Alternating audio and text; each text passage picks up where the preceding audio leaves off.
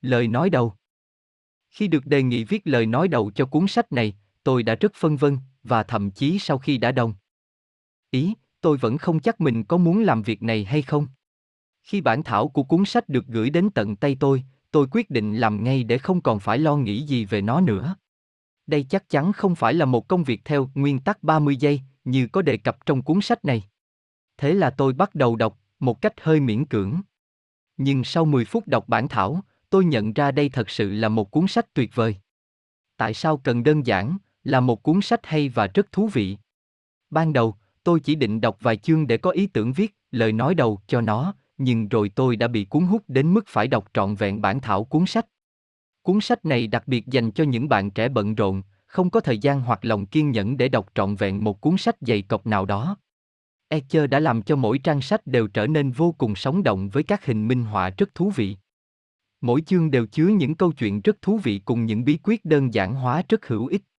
Rất nhiều chương được bắt đầu với một lý do căn bản, câu hỏi tại sao chúng ta lại cần phải đơn giản hóa, dù nó đề cập đến khía cạnh quản lý thời gian hay trong cách học tập của các bạn trẻ. Một trong những bí quyết được đưa ra để giúp các bạn trẻ học tập một cách thông minh hơn là tóm tắt, tóm tắt, tóm tắt. Nó nhắc tôi nhớ lại quãng thời gian tôi còn học bên Mỹ. Lần nọ, tôi có một môn thi quan trọng. Đó là một bài kiểm tra mở, nghĩa là bạn có thể mang vào phòng thi bất cứ tài liệu nào mà bạn muốn. Tôi vẫn nhớ rõ cảnh vài người bạn cùng khóa của tôi đã mang vào lớp những túi đựng sách vở nặng trịch. Trong khi đó, tôi đã tóm tắt tất cả những điều mình đọc được trong sách vào một sấp phiếu ghi chép và nhét chúng vào túi quần jean. Một số người bạn nghĩ rằng tôi sẽ bỏ thi khi thấy tôi thông dong bước vào phòng. Và bạn biết sao không, khi tôi nộp bài làm của mình thì có vài người bạn của tôi vẫn đang điên cuồng lật hết cuốn sách này đến cuốn sách khác. Tôi đã hoàn thành xuất sắc bài kiểm tra đó và đạt điểm rất cao. Mỗi chương trong cuốn Tại sao cần đơn giản đều có những bí quyết cùng những lời khuyên rất thực tế và vô cùng hữu ích. Ngoài ra, những câu đố trong cuốn sách này sẽ khiến cho việc đọc sách trở nên thú vị hơn rất nhiều. Những câu nói rất thông tuệ kiểu như khi ta nghỉ ngơi, nghĩa là ta đang chuẩn bị cho một chuyến hành trình dài hơn phía trước. Trang 91 có thể được tìm thấy rất nhiều trong quyển sách này. Etcher, người tự gọi mình là một người trẻ đã về hưu, hẳn phải biết làm thế nào để lôi cuốn được sự chú ý của các bạn trẻ. Anh là một người trẻ đã về hưu, nhưng chắc chắn anh biết cách thay lốp cho trái tim mình để có thể viết được những cuốn sách rất thú vị cho các bạn trẻ. Đây là cuốn thứ ba trong loạt sách dành cho bạn trẻ của anh, và tôi tin rằng trong tương lai, anh sẽ còn cho ra đời thêm nhiều cuốn sách tương tự nữa. Cuốn sách này xuất hiện vào thời điểm mà chúng ta phải nghiêm túc nhìn nhận lại lối sống của mình. Etcher đã viết trong cuốn sách này rằng, nhịp sống quay cuồng hiện đại có thể cuốn trôi ta như một cơn sóng thần. Điều Etcher nói hoàn toàn đúng và tôi cảm thấy tiếc cho rất nhiều người trong chúng ta, những người phải rời nhà vào lúc sáng sớm và quay về nhà khi trời đã tối mịt. Họ sống trong vùng nhiệt đới nhưng lại không có cơ hội tận hưởng sự ấm áp của ánh mặt trời. Vậy chúng ta có thể làm gì đây? Tác giả đề nghị chúng ta hãy đặt ra những mục tiêu trong cuộc sống và tự hỏi bản thân rằng mình thật sự muốn làm gì trong cuộc đời này. Tôi nghĩ chúng ta cần phải dành thời gian để tự hỏi bản thân những câu hỏi cơ bản như ý nghĩa của cuộc sống này là gì, tại sao chúng ta tồn tại, chúng ta đang đi đến đâu, tại sao chúng ta lại đi đến đó. Tóm lại, đây là một cuốn sách rất thú vị và bạn có thể thu nhận được nhiều lời khuyên bổ ích cho mình. Này những bạn trẻ bận rộn, đây chính là cuốn sách dành cho bạn. Tiến sĩ Lao Quát Tinh Học viện Giáo dục Quốc gia, Singapore Lời giới thiệu Hãy nhìn quanh bạn xem. Bạn thấy gì nào? Rất có thể bạn sẽ nhìn thấy những người đang hối hả lao từ nơi này sang nơi khác, tự làm mình bận rộn một cách ngốc nghếch. Bị mắc kẹt trong sự vội vã, chúng ta luôn phải chạy như điên từ điểm A sang điểm B, hối hả hoàn thành hết công việc này đến công việc khác.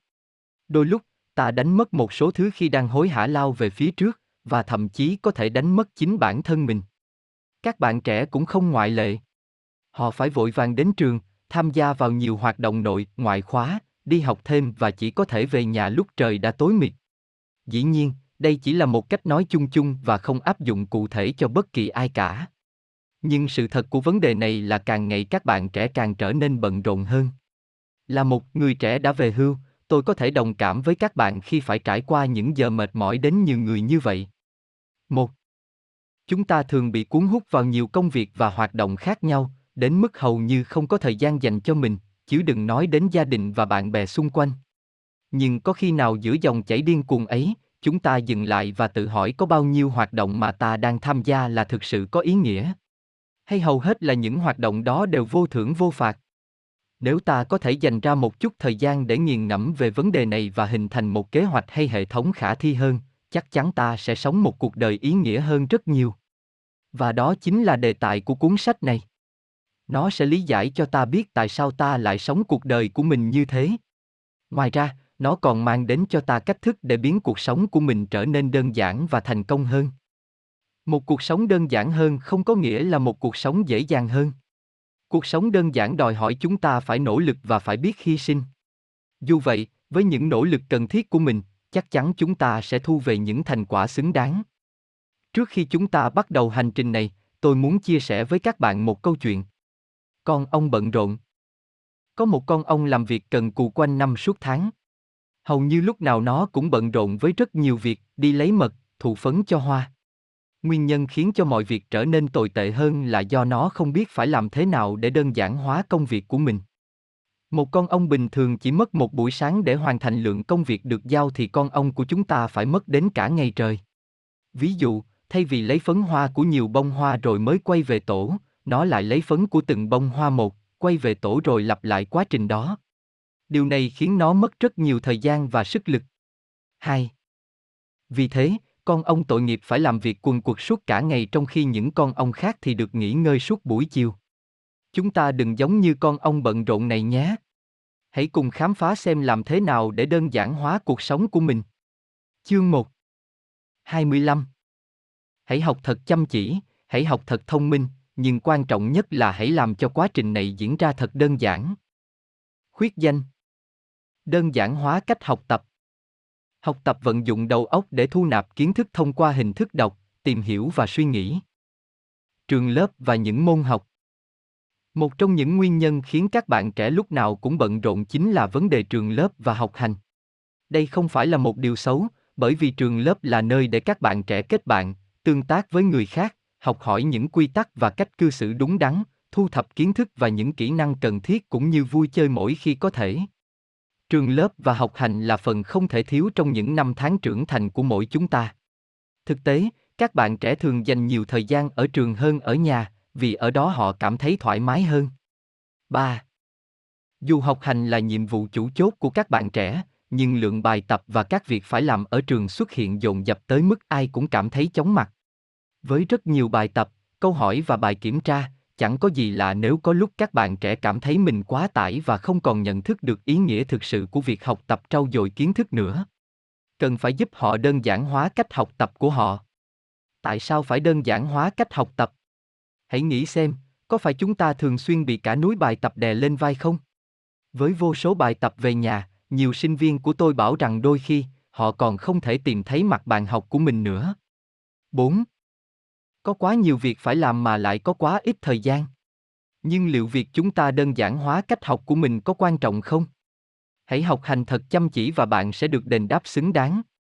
Có một câu châm ngôn nói rằng những người làm việc cật lực sẽ được tưởng thưởng xứng đáng. Nguyên tắc này cũng được áp dụng cho việc học hành. Khi còn bé, nhiều người bảo tôi rằng nếu học hành chăm chỉ thì một tương lai tươi sáng sẽ chờ đón tôi. Điều này có thể đúng nhưng trong thế giới đang chuyển động với nhịp độ nhanh và liên tục thay đổi ngày nay, không phải lúc nào điều này cũng xảy ra. Có những người bỏ học giữa chừng nhưng sau này đã trở thành những người rất thành công. Bill Gates, người sáng lập tập đoàn Microsoft và là một trong những người giàu nhất thế giới, đã bỏ học đại học giữa chừng. 5. Adam Quân, một chuyên gia tiếp thị trên Internet đồng thời là tác giả có sách bán chạy nhất, cũng đã nghỉ học đại học giữa chừng. Nhưng Bill Gates và Adam Quân làm thế là vì muốn tập trung vào công việc của mình chứ không phải bỏ học để trong chơi. Nhưng dù như vậy thì hẳn bạn cũng thấy rằng thành công không phải lúc nào cũng chỉ đến với những người chăm chỉ học hành ở trường. Bạn đừng hiểu lầm ý tôi nhé.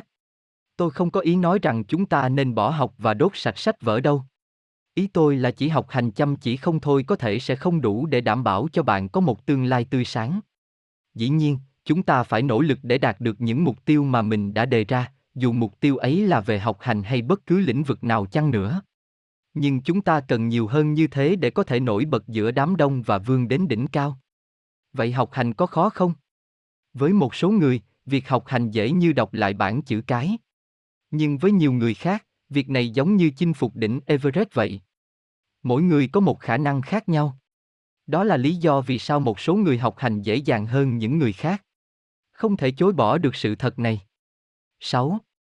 Nhưng chúng ta có thể làm cho việc học hành trở nên đơn giản hơn. Điều này không có nghĩa chúng ta chỉ học khi nào ta muốn hay học hành không nghiêm túc. Sẽ là thảm họa nếu chúng ta nghĩ và làm như thế. Điều chúng ta có thể làm là hình thành những chiến lược để biến quá trình học hành và ôn tập trở nên đơn giản hơn. Những chiến lược cũng như bí quyết như thế sẽ được đề cập đến trong phần sau của chương này. Có quá nhiều môn học. Đây là câu hỏi được đặt ra cho bạn. Hãy khoanh tròn đáp án phù hợp với bạn nhất. Bạn phải học bao nhiêu môn ở trường? 1, 5 2, 6 3, 7 4, 8 5, 9 6, quá nhiều. 7. Bạn có khoanh tròn câu 6 không? Nếu thế, bạn đừng ngạc nhiên khi biết rằng câu 6 không phải là câu trả lời. Nó là một lời phàn nàn. Đúng vậy, đôi khi chúng ta cảm thấy mình phải học quá nhiều môn. Việc này có thể sẽ tước đi niềm vui trong học tập, và trong trường hợp xấu nhất, nó sẽ bóp chết niềm yêu thích học tập của chúng ta. Chúng ta có bao nhiêu thời gian? Đây là điều quan trọng khác mà chúng ta phải quan tâm đến. Mỗi ngày chúng ta chỉ có chừng ấy thời gian cố định và ta không thể dành tất cả thời gian của mình cho việc học tập được. Nếu làm thế, chúng ta sẽ sao nhãn những khía cạnh khác trong cuộc sống của mình, chẳng hạn như gia đình, bạn bè, và quan trọng hơn chính là sự tỉnh táo của ta. 8. Vấn đề này sẽ được thảo luận thêm trong chương 3. Quản lý thời gian. Học như thế nào? Albert là một sinh viên rất chăm chỉ. Cậu luôn cố gắng hết sức để hoàn tất bài tập về nhà và theo kịp bài giảng trên lớp. Albert thường gặp rất nhiều khó khăn với lượng bài tập, đồ án, bài thuyết trình, bài kiểm tra, khổng lồ mà cậu phải hoàn thành. Nhưng Roger, cậu bạn cùng lớp của Albert, thì hầu như chẳng bao giờ phải khó nhọc với lượng công việc tương đương. Cậu ấy có thể hoàn thành mọi việc mà vẫn còn thời gian để làm nhiều việc khác. Làm thế nào mà Roger có thể nhẹ nhàng giải quyết những việc mà Albert phải rất vất vả mới hoàn tất được như thế? 9. Câu trả lời không chỉ nằm ở việc học hành chăm chỉ mà còn phải học một cách thông minh nữa. Học chăm chỉ và học thông minh. Bạn có quen biết với sinh viên nào vừa nhẹ nhàng đạt được kết quả tuyệt vời trong học tập lại vừa tích cực tham gia vào thiên tại các hoạt động của trường chưa? Điều đó có khiến bạn cảm thấy ganh tị và nản lòng không? Làm thế nào họ có thể đạt được những kỳ tích như thế? Họ có phải người ngoài hành tinh không vậy? 10. Thực ra, câu trả lời không có gì khác thường hết. Hoặc họ là người sáng dạ bẩm sinh, thiên tài, hoặc đơn giản là họ có một phương pháp học tập tốt hơn những người khác. Nói cách khác, họ biết học một cách thông minh. Với lượng thời gian cố định mà chúng ta có thì việc học thông minh có vẻ là một lựa chọn đúng đắn của ta. Tôi tài giỏi, bạn cũng thế. Adam Khu, một diễn giả đồng thời là một doanh nhân thành đạt, đã trở thành triệu phú vào năm 26 tuổi. Tuy nhiên, anh đã không thành công ngay từ những bước đi đầu tiên. Anh gặp nhiều khó khăn khi còn học tiểu học và trung học cơ sở. Điểm số của anh chỉ được cải thiện sau khi anh áp dụng thuần thục những chiến lược học thông minh.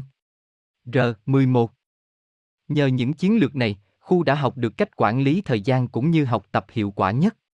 Và một trong những kỹ năng then chốt của chiến lược này là cách đặt mục tiêu. Hãy nắm rõ mục tiêu của bạn. Việc biết được mục tiêu trong học tập của mình là bước đầu tiên để bạn có thể học một cách thông minh. Đa phần những học sinh giỏi nhất đều có một mục tiêu rất rõ ràng. Có thể họ muốn hoàn thành xuất sắc bài kiểm tra toán sắp tới hoặc dẫn đầu trong kỳ thi quốc gia. Khi đã đặt ra mục tiêu cho mình, họ thực hiện bước tiếp theo để tiếp cận mục tiêu ấy, chẳng hạn như đề ra một kế hoạch để đạt được nó.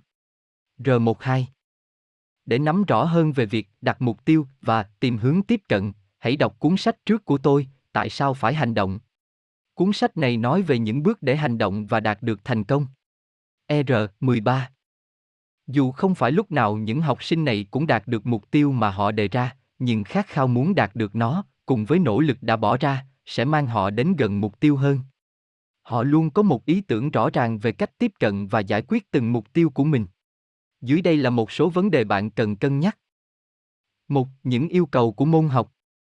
Hãy nắm rõ các môn học cũng như yêu cầu của chúng. Trước khi lên kế hoạch cho một chuyến đi, chúng ta cần biết mình sẽ đi đâu, đến đó bằng cách nào và nên lưu ý điều gì.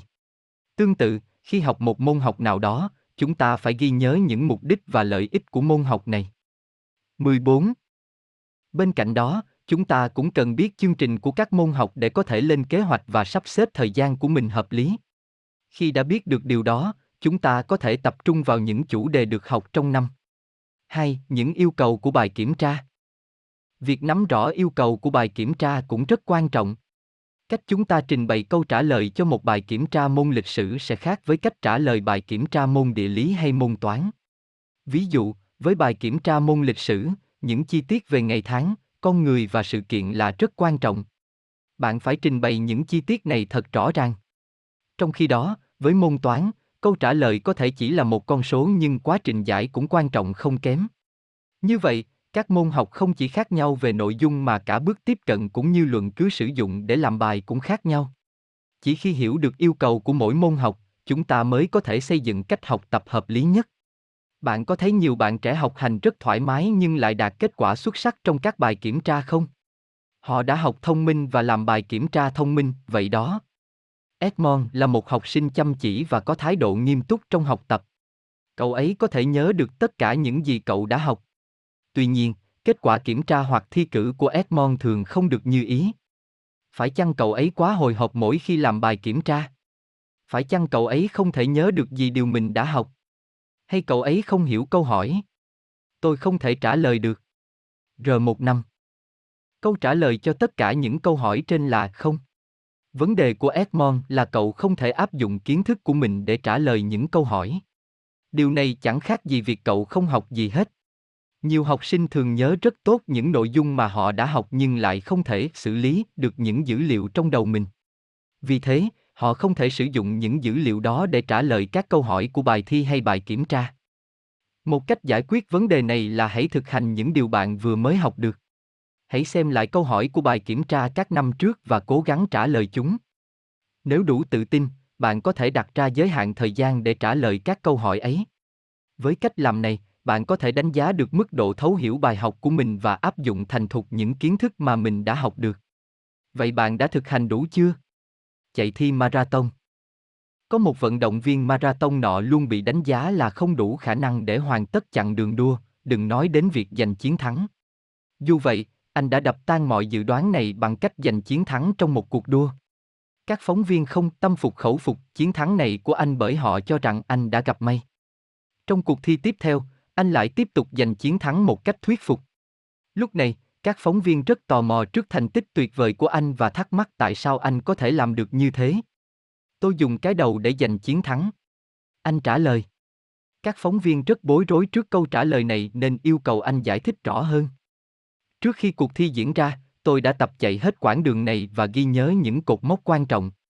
Sau đó, tôi chia quãng đường thành nhiều chặng nhỏ. Khi thi đấu, tôi cố gắng chạy nhanh hết sức để đến được cột mốc đầu tiên. Sau đó, tôi nhắm đến điểm mốc tiếp theo và cứ thế cho đến hết quãng đường đua.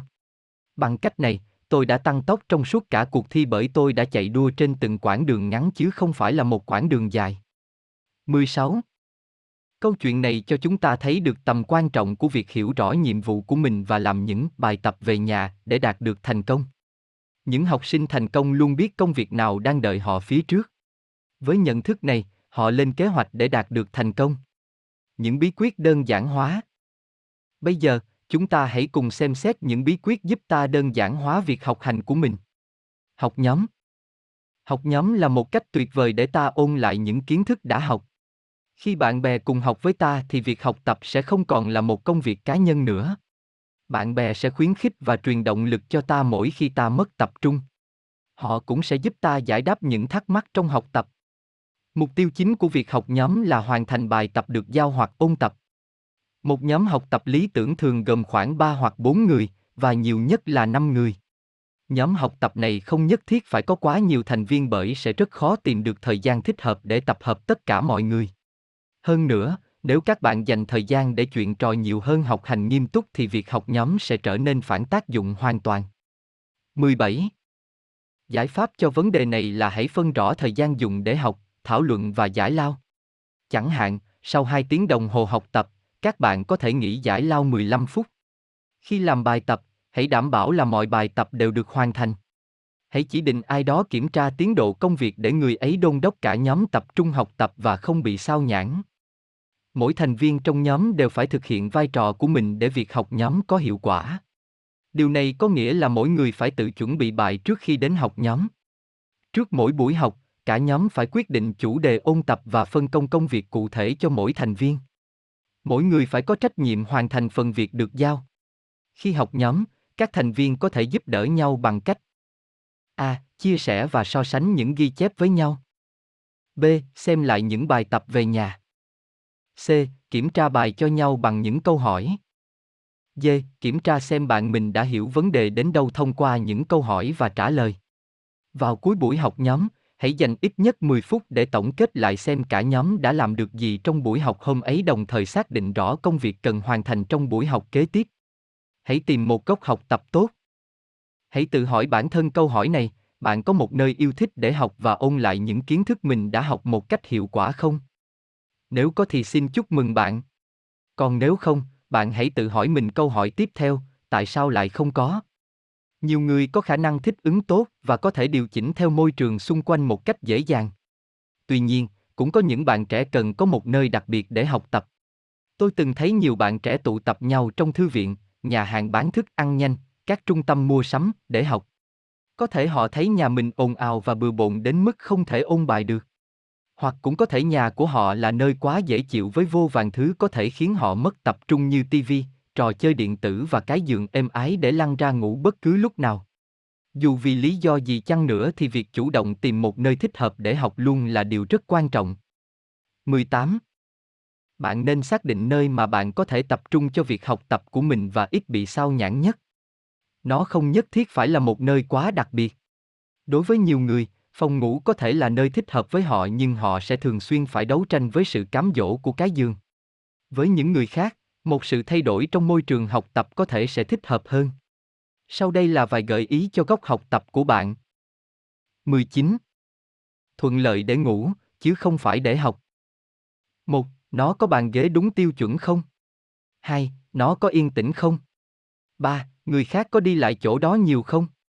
4. Nó có những tiện nghi khác chẳng hạn như toa, led không? 5. Nó có đủ ánh sáng không? Hãy nhớ rằng, một góc học tập thích hợp là yếu tố tiên quyết để bạn có thể học tập hiệu quả. Hãy theo dõi quá trình học tập của bạn. Sẽ là ý hay khi bạn theo dõi mình đang học tập như thế nào? Đó là lý do vì sao chúng ta luôn có phiếu báo kết quả học tập sau mỗi học kỳ. 20. Bạn có thể theo dõi quá trình học tập của mình bằng cách viết nhật ký. Bạn chỉ cần tìm một cuốn sổ và dành vài trang cho mỗi môn học. Hãy viết ra tên môn học và những chủ đề mà môn học đó đề cập tới. Chẳng hạn, dưới tiêu đề ghi môn lịch sử sẽ có 10 chủ đề được nói đến trong năm học. Hãy ghi lại những chủ đề này trong sổ và liệt kê ra những mối quan tâm của bạn, cũng như những điều cần lưu ý trong đó, liệu chúng có cần được đầu tư thêm hay không. Hãy tập thói quen cập nhật cuốn nhật ký này mỗi tuần. Bằng cách này, bạn có thể theo dõi quá trình học tập của mình trong mỗi môn học một cách dễ dàng cũng như quyết định được chủ đề nào cần nhiều chú ý nhiều hơn. Hãy học hỏi từ những sai lầm. Chúng ta thường quá nóng lòng chuyển sang những vấn đề kế tiếp mà bỏ qua một việc vô cùng quan trọng là rút ra kinh nghiệm từ những sai lầm của mình. 21. Khi bài kiểm tra hay bài thi của bạn được trả về, có phải bạn chỉ đơn giản nhìn vào điểm số mà mình đạt được, vui mừng vì điểm tốt và rên rỉ vì điểm kém, rồi sau? Rút kinh nghiệm từ những sai lầm đó quẳng tờ giấy làm bài ấy sang một bên không? Có bao nhiêu người thật sự nhìn lại bài làm của mình, xem mình đã làm sai chỗ nào và làm lại cho đúng? Một bí quyết tuyệt vời trong quá trình ôn tập chính là rút kinh nghiệm từ những sai lầm của mình và bảo đảm sẽ không lặp lại chúng. Bạn có thể viết ra những lỗi sai của mình ở một cột và viết câu trả lời đúng ở cột bên cạnh. Chẳng có vấn đề gì nếu bạn mắc phải những sai lầm mới, nhưng hãy bảo đảm rằng bạn không lặp lại những sai lầm cũ. Tóm tắt, tóm tắt, tóm tắt. Đây là một trong những chiến lược đơn giản nhất có thể giúp bạn đơn giản hóa việc học tập của mình. Bao nhiêu người trong chúng ta trì hoãn khi đối mặt với một lượng bài ghi chép khổng lồ mà ta phải đọc hết để nắm được những thông tin quan trọng nhất. Chẳng phải sẽ rất tuyệt vời khi ta chỉ có một sấp giấy ghi chép đầy đủ để ôn tập trước khi làm bài thi hay bài kiểm tra, thay vì một núi sách vở và bài viết hay sao? Khi còn là sinh viên, tôi luôn chủ động tóm tắt lại những ghi chép và bài viết của mình sau mỗi chương. Đến lúc thi cử, tất cả những gì tôi phải làm là dựa vào những bản ghi chép tóm tắt đó.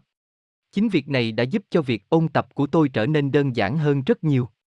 R22 Vậy, hãy bỏ công sức ra để tóm tắt lại những điều mà bạn đã ghi chép hay có trong sách. Khi rút ra những thông tin quan trọng, bạn sẽ không còn quá căng thẳng với việc học hành hay ôn tập nữa đâu. Câu chuyện tóm tắt Tôi muốn kết thúc chương này bằng một câu chuyện mà một giảng viên đã chia sẻ với tôi. Nó hài hước đến nỗi mỗi lần nghĩ về nó, tôi đều cảm thấy buồn cười.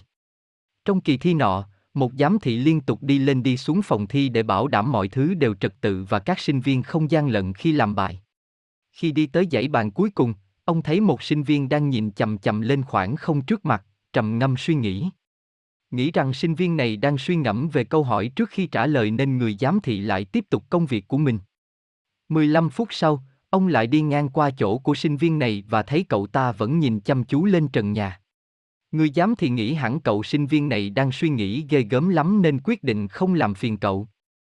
Nửa giờ đồng hồ trôi qua, người giám thị lại đi ngang qua chỗ của sinh viên đó một lần nữa. Vẫn như lúc trước, cậu sinh viên đó vẫn không làm gì ngoài việc nhìn vào khoảng không vô định. Lần này, viên giám thị cảm thấy không yên tâm. Ông liền hỏi. Sao em không viết câu trả lời của mình ra giấy? Có vấn đề gì à? 23. Thưa thầy, em đã chuẩn bị rất cẩn thận cho kỳ thi này. Em đã đọc hết mọi ghi chép và tóm tắt chúng lại. Đầu tiên, em cố gắng tóm tắt cả cuốn tập vào 5 trang giấy. Sau đó, em tóm tắt 5 trang ấy thành một trang, rồi một trang thành một câu và cuối cùng thành một từ duy nhất. Nghe đến đây, viên giám thị cảm thấy chuyện này thật khó tin nên ông cắt ngang. Thế sao em không viết những gì em đã tóm tắt ra đi? Cậu sinh viên ngượng ngùng nhìn người giám thị và đáp. Dạ. Dạ. Bởi vì em quên mất từ đó là gì rồi. Rõ ràng, người giám thị không hài lòng với câu trả lời này. Ông cho rằng cậu sinh viên này không nghiêm túc trong học tập, thi cử. Ông bực mình gắt lên. Tào lao. À. Đúng là từ đó rồi thầy ơi. Tôi không khuyên bạn học tập cậu sinh viên này. Ý nghĩa của câu chuyện này không phải là tóm tắt hay đơn giản hóa đến mức những gì ta còn lại không đủ cho bất cứ mục đích nào. Nhưng rõ ràng, theo một cách nào đó, việc làm cho mọi thứ được đơn giản chắc chắn sẽ giúp ích cho việc học hành của chúng ta. Ta không thể nhớ hết được mọi chi tiết trong bài học của mình. Do đó, việc tóm tắt lại những thông tin quan trọng nhất sẽ giúp ta khi ôn tập, thi cử. Kết luận Bản thân việc học tập không phải là một công việc dễ dàng. Vì thế, đừng làm nó phức tạp thêm nữa. Hãy đơn giản hóa nó. 24. Đơn giản hóa cách học tập của chúng ta. Học nhóm. Tìm một góc học tập thích hợp. Theo dõi quá trình học tập của bản thân. Học hỏi từ những sai lầm. Tóm tắt để hiểu rõ hơn và học hiệu quả hơn. Chương 2 25 Một căn phòng rộng ra sao được quyết định bằng không gian trống của nó.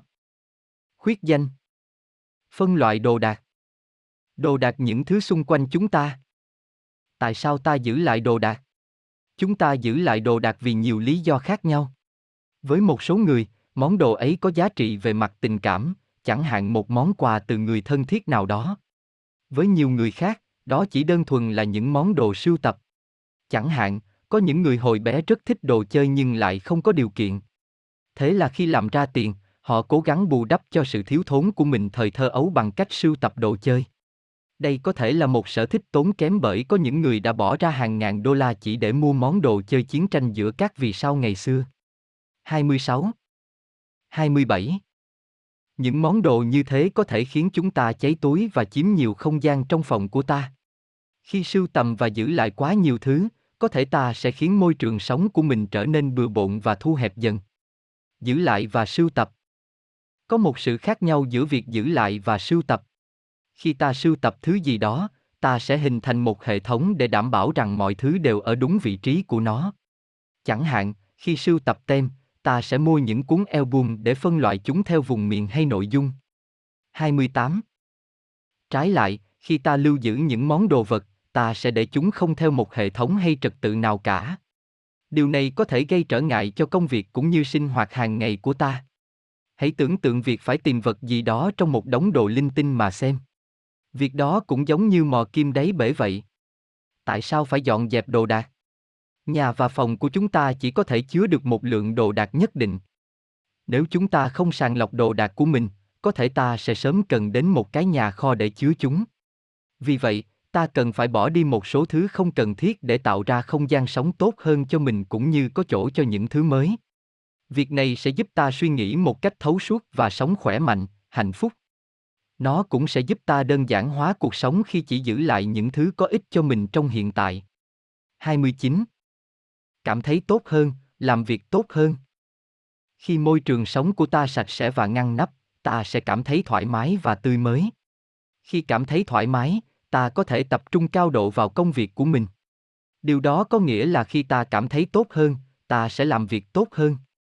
Một nơi để nghỉ ngơi, chứ không phải để tránh xa. Sau một ngày ở ngoài đường, dù ở trường hay nơi nào khác, thì điều chúng ta mong muốn khi trở về nhà là có được cảm giác vui vẻ hoặc được thư giãn. Nhưng chuyện gì sẽ xảy ra nếu cái giường của ta quá bừa bộn hoặc bị hàng đống đồ đạc che mất? Cảm giác thật kinh khủng, phải vậy không? Darin là một cậu học sinh không thích về nhà ngay sau khi tan trường. Cậu thích làm bài tập về nhà ở trường hơn. Khi giáo viên hỏi vì sao lại như thế, Darin trả lời rằng nhà cậu quá bề bộn nên cậu thường chỉ về nhà để ngủ mà thôi. Thật là một tình thế đáng buồn. Vậy là ngôi nhà của Darin đã trở thành nhà trọ của cậu. Nhà hay nhà trọ? 30. Thử hình dung bạn có một căn phòng sạch sẽ và ngăn nắp, tất cả đồ đạc trong phòng đều được sắp xếp gọn gàng. Chẳng phải nó sẽ luôn mời gọi bạn quay về nhà mỗi ngày hay sao? Rác ở khắp nơi. Hãy đi vào phòng ngủ của bạn và nhìn xung quanh xem. Bạn thấy gì nào? Nếu bạn nhìn thấy những cuốn sách được sắp xếp trật tự, những ngăn kệ gọn gàng và một cái giường mà chăn gối đều được gấp thẳng thớm, thì xin chúc mừng bạn nhé. Nhưng nếu bạn thấy sách vở, quần áo vương vãi khắp nơi và một cái giường bừa bộn, thì tốt hơn là bạn nên làm một điều gì đó để chấm dứt tình trạng này. Nếu không, côn trùng, gián và những loài vật gớm ghiếc khác sẽ chọn phòng bạn làm nơi ẩn náu của chúng đấy. Yếu tố nào dẫn đến một căn phòng bừa bộn? Có rất nhiều nguyên do, và dưới đây là ba nguyên do thường gặp nhất. Một, sự lười biếng. Quả thật, con bọ lười biếng có thể cắn bất kỳ ai. Khi ta lười biếng, ta sẽ quản đồ đạc lung tung thay vì cất giữ chúng ở một nơi cố định. Và trước khi ta kịp nhận ra thì căn phòng của ta đã trở thành một bãi rác. Điều gì sẽ xảy ra khi chúng ta không thay đổi cách cư xử này? Chúng ta sẽ trở nên lười biếng hơn và quẳng thêm rác vào bãi rác ấy. 32. 2. Sự mệt mỏi. 33. Một lý do khác của tình trạng bừa bộn là do ta quá mệt mỏi sau một ngày dài ở trường hoặc đi chơi với bạn bè. Lúc ấy, ta không còn năng lượng để dọn dẹp phòng mình gọn gàng nữa. Khi mệt mỏi, tất cả những gì ta muốn làm chỉ là nghỉ ngơi và thư giãn. Vậy là cuối cùng, mọi thứ sẽ bị vứt lung tung và dẫn đến tình trạng bừa bộn. 3. Không có hệ thống cất giữ đồ đạc. Hầu hết mọi người đều có cách cất giữ món đồ đạc riêng. Đó có thể là một hệ thống sắp xếp hợp lý, hoặc để đồ đạc lên kệ, vào tủ một cách có tổ chức. Nhưng cũng có nhiều người lại có hệ thống bà đâu vứt đấy. Nói cách khác, họ không chịu đầu tư thời gian, công sức để tổ chức và cất giữ những món đồ đạc của mình. Và dĩ nhiên, điều này khiến cho môi trường sống của họ trở nên lộn xộn. Vệ sinh Khi căn phòng của ta có quá nhiều rác, ta sẽ phải đón tiếp những vị khách bất đắc dĩ, đó là những con vật biết bò gớm ghiếc. Chuột, gián, kiến, nhện và những con côn trùng khác sẽ chơi trốn tìm với bạn. Chắc chắn điều này sẽ ảnh hưởng đến môi trường sống của bạn.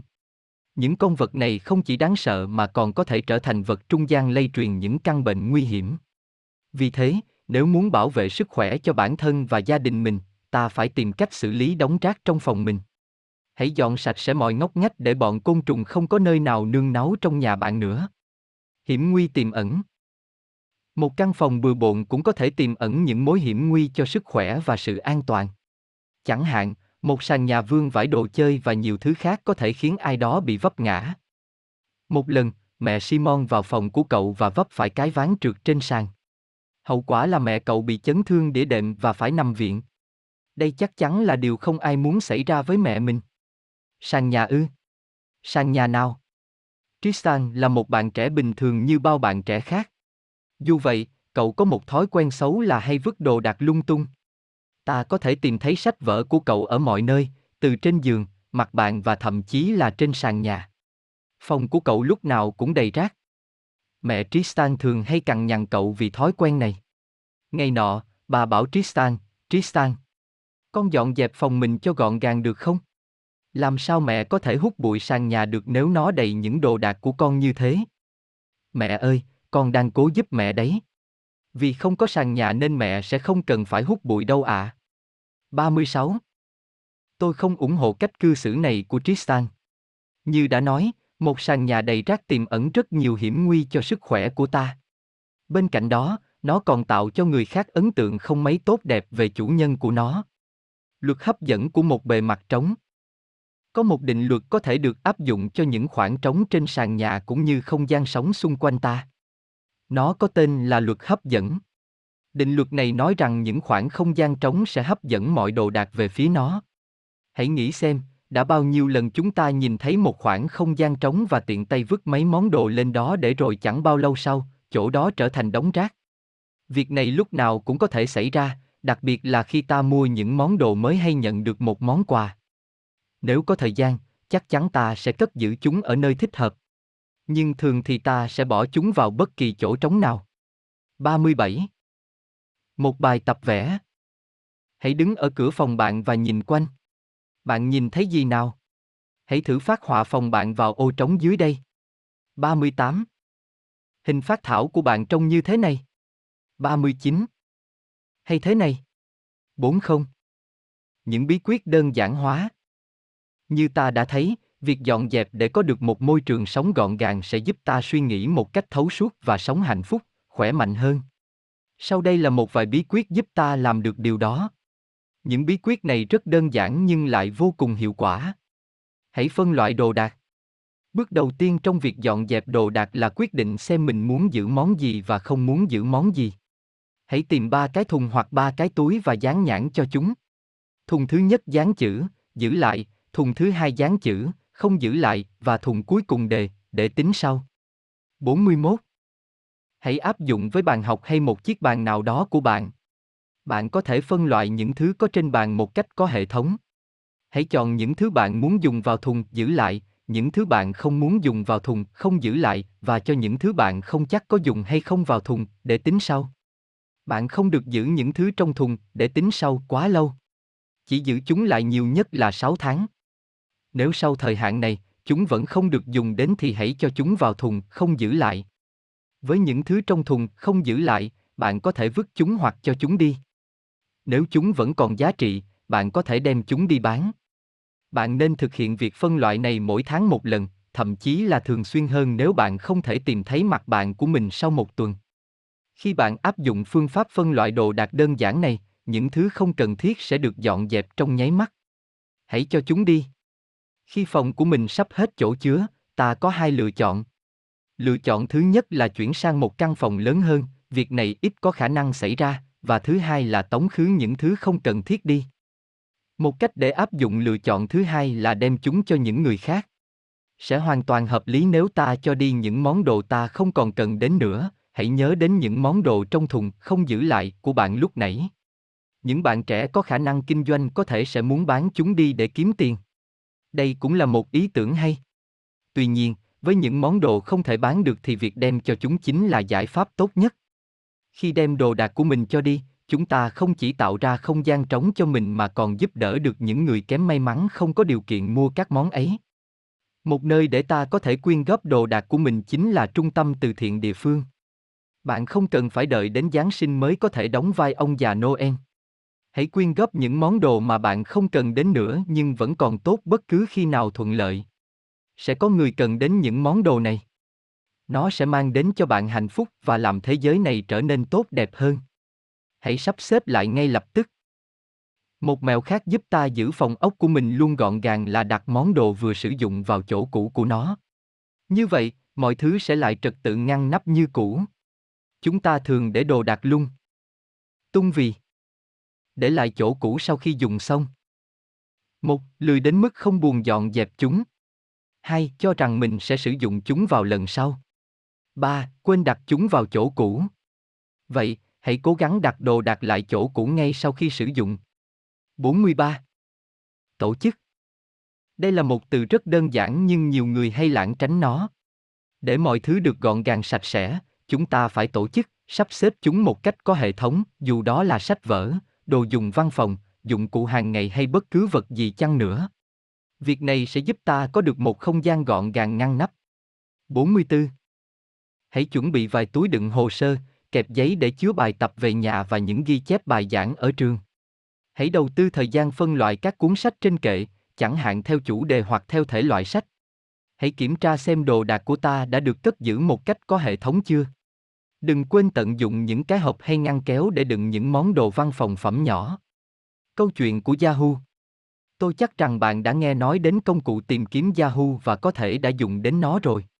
Nhưng bạn có biết Yahoo có nghĩa là gì không? Đó là Tiết Another Hierarchic Official Oracle. Lại một Oracle, có trật tự không chính thức khác.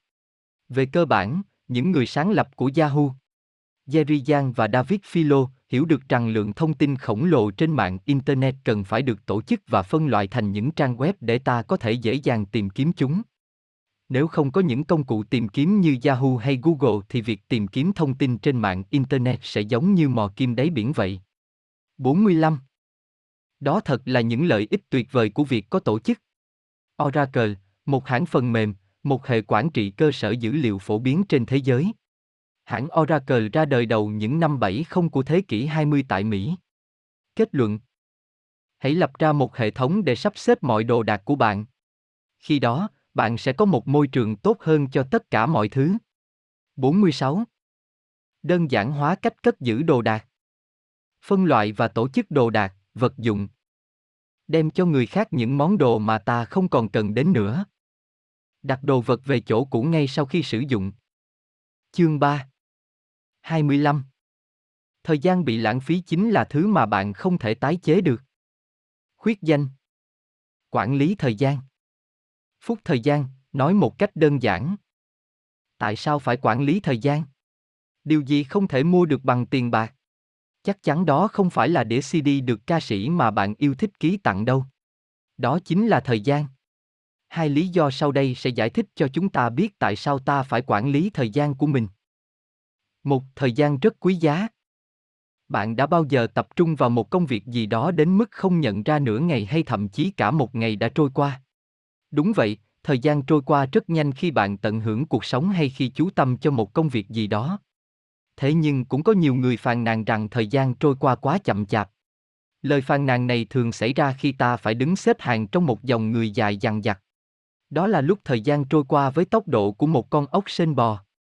Dù thời gian bay hay bò thì có một thực tế là khi nó đã trôi qua, chúng ta không thể quay ngược kim đồng hồ được. Thời gian rất quý giá. Đó là lý do vì sao việc quản lý thời gian và đơn giản hóa cuộc sống trở nên vô cùng quan trọng như vậy. 47. 2. Thời gian không thể tái chế được. Ngày nay, chúng ta nghe rất nhiều lời kêu gọi bảo vệ môi trường và tái chế. Từ giấy, thủy tinh cho đến nước, dường như mọi thứ đều có thể cho vào quy trình tái chế được. Nhưng thời gian thì sao? Liệu ta có thể tái chế được thời gian không? Ta có thể quay ngược thời gian được không? 48. Trừ khi bạn có một cỗ máy để du hành ngược thời gian, còn nếu không, bạn sẽ không thể tái chế được thời gian của mình. Quay ngược thời gian. Ban nhạc Johnny Hết Gia từng rất nổi tiếng với bài Hitton bắt the clock, quay ngược kim đồng hồ. Sự thật là không ít lần ta ước mình có được sức mạnh để làm kim đồng hồ quay ngược. Có thể là ta đã làm một điều gì đó mà ta cảm thấy vô cùng hối tiếc hoặc muốn khắc phục một sai lầm nào đó. Nhưng việc quay ngược kim đồng hồ là điều bất khả. Thời gian đã trôi qua sẽ mất đi mãi mãi. Vì vậy, chúng ta phải trân trọng và nâng niu thời gian trong hiện tại. 49. Thời gian rỗi. Nhiều người thường phàn nàn rằng họ có quá nhiều việc phải làm và không có thời gian cho riêng mình. Nhưng hãy nghĩ xem, nếu muốn có thời gian rỗi rãi, chúng ta phải giải phóng thời gian của mình. Chúng ta cần phải xác định được những công việc đang làm ta xa lầy và phải dứt điểm chúng.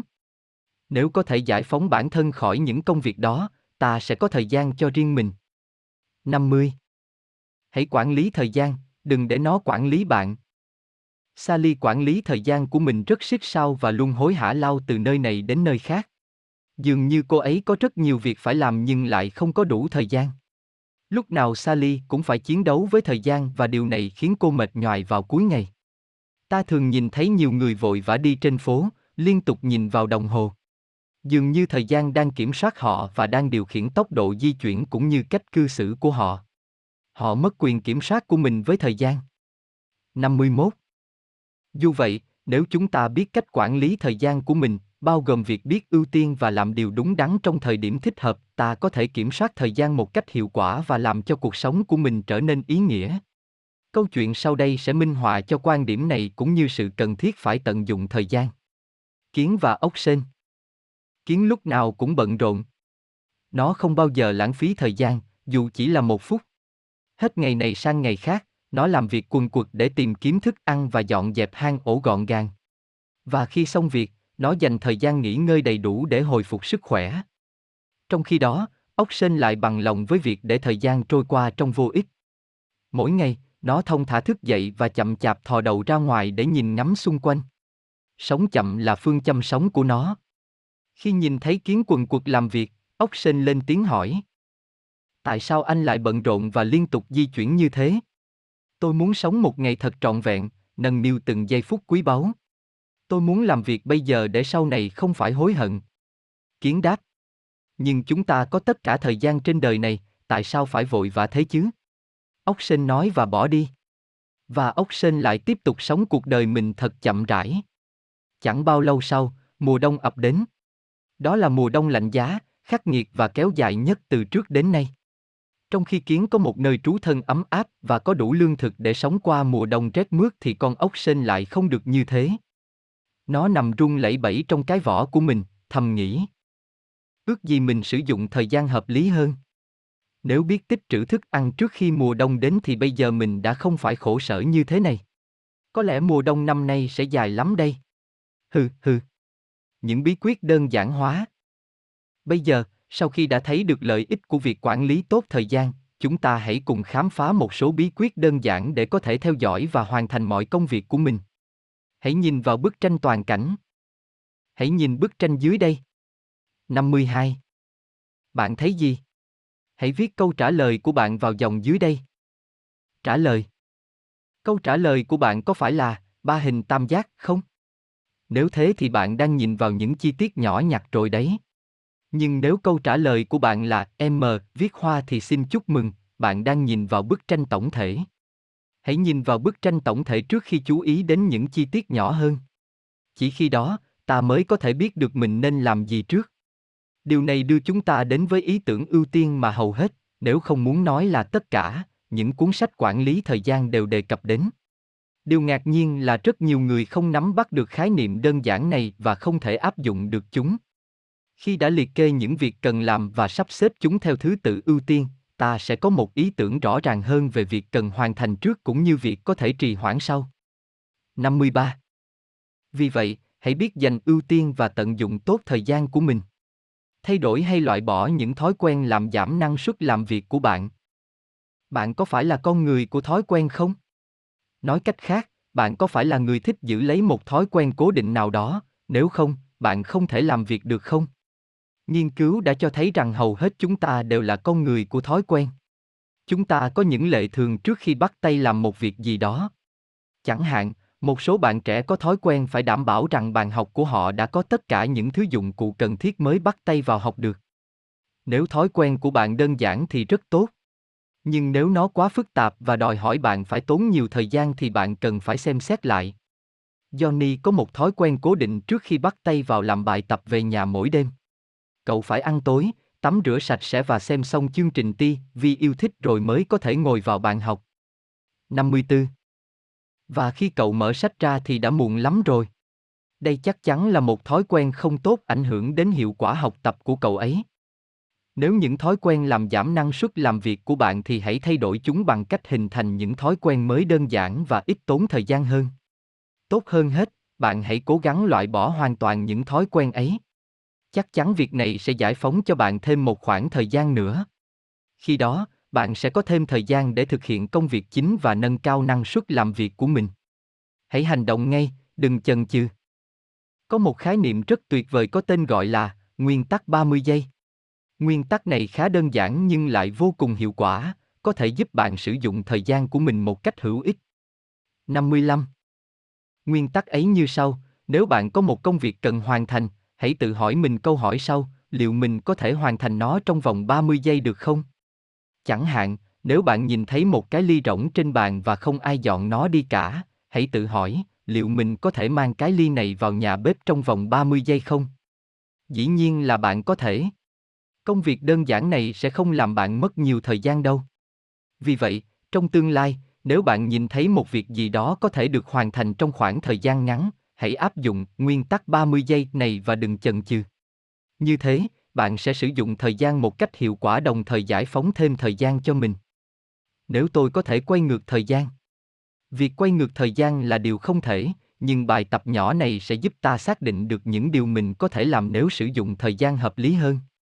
Hãy liệt kê ra 5 điều mà bạn thấy tiếc vì đã không làm trong kỳ nghỉ vừa rồi của mình.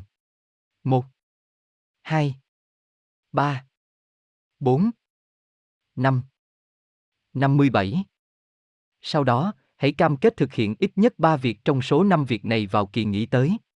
Hãy dành thời gian cho chúng. Nếu bạn có thể làm được điều đó thì có nghĩa bạn đã biết cách ưu tiên hóa thời gian của mình và sử dụng nó một cách thông minh. Kết luận Hãy quản lý thời gian của bản thân để có thể làm chủ được cuộc đời. 58. Đơn giản hóa cách quản lý thời gian. Nhìn vào bức tranh tổng thể.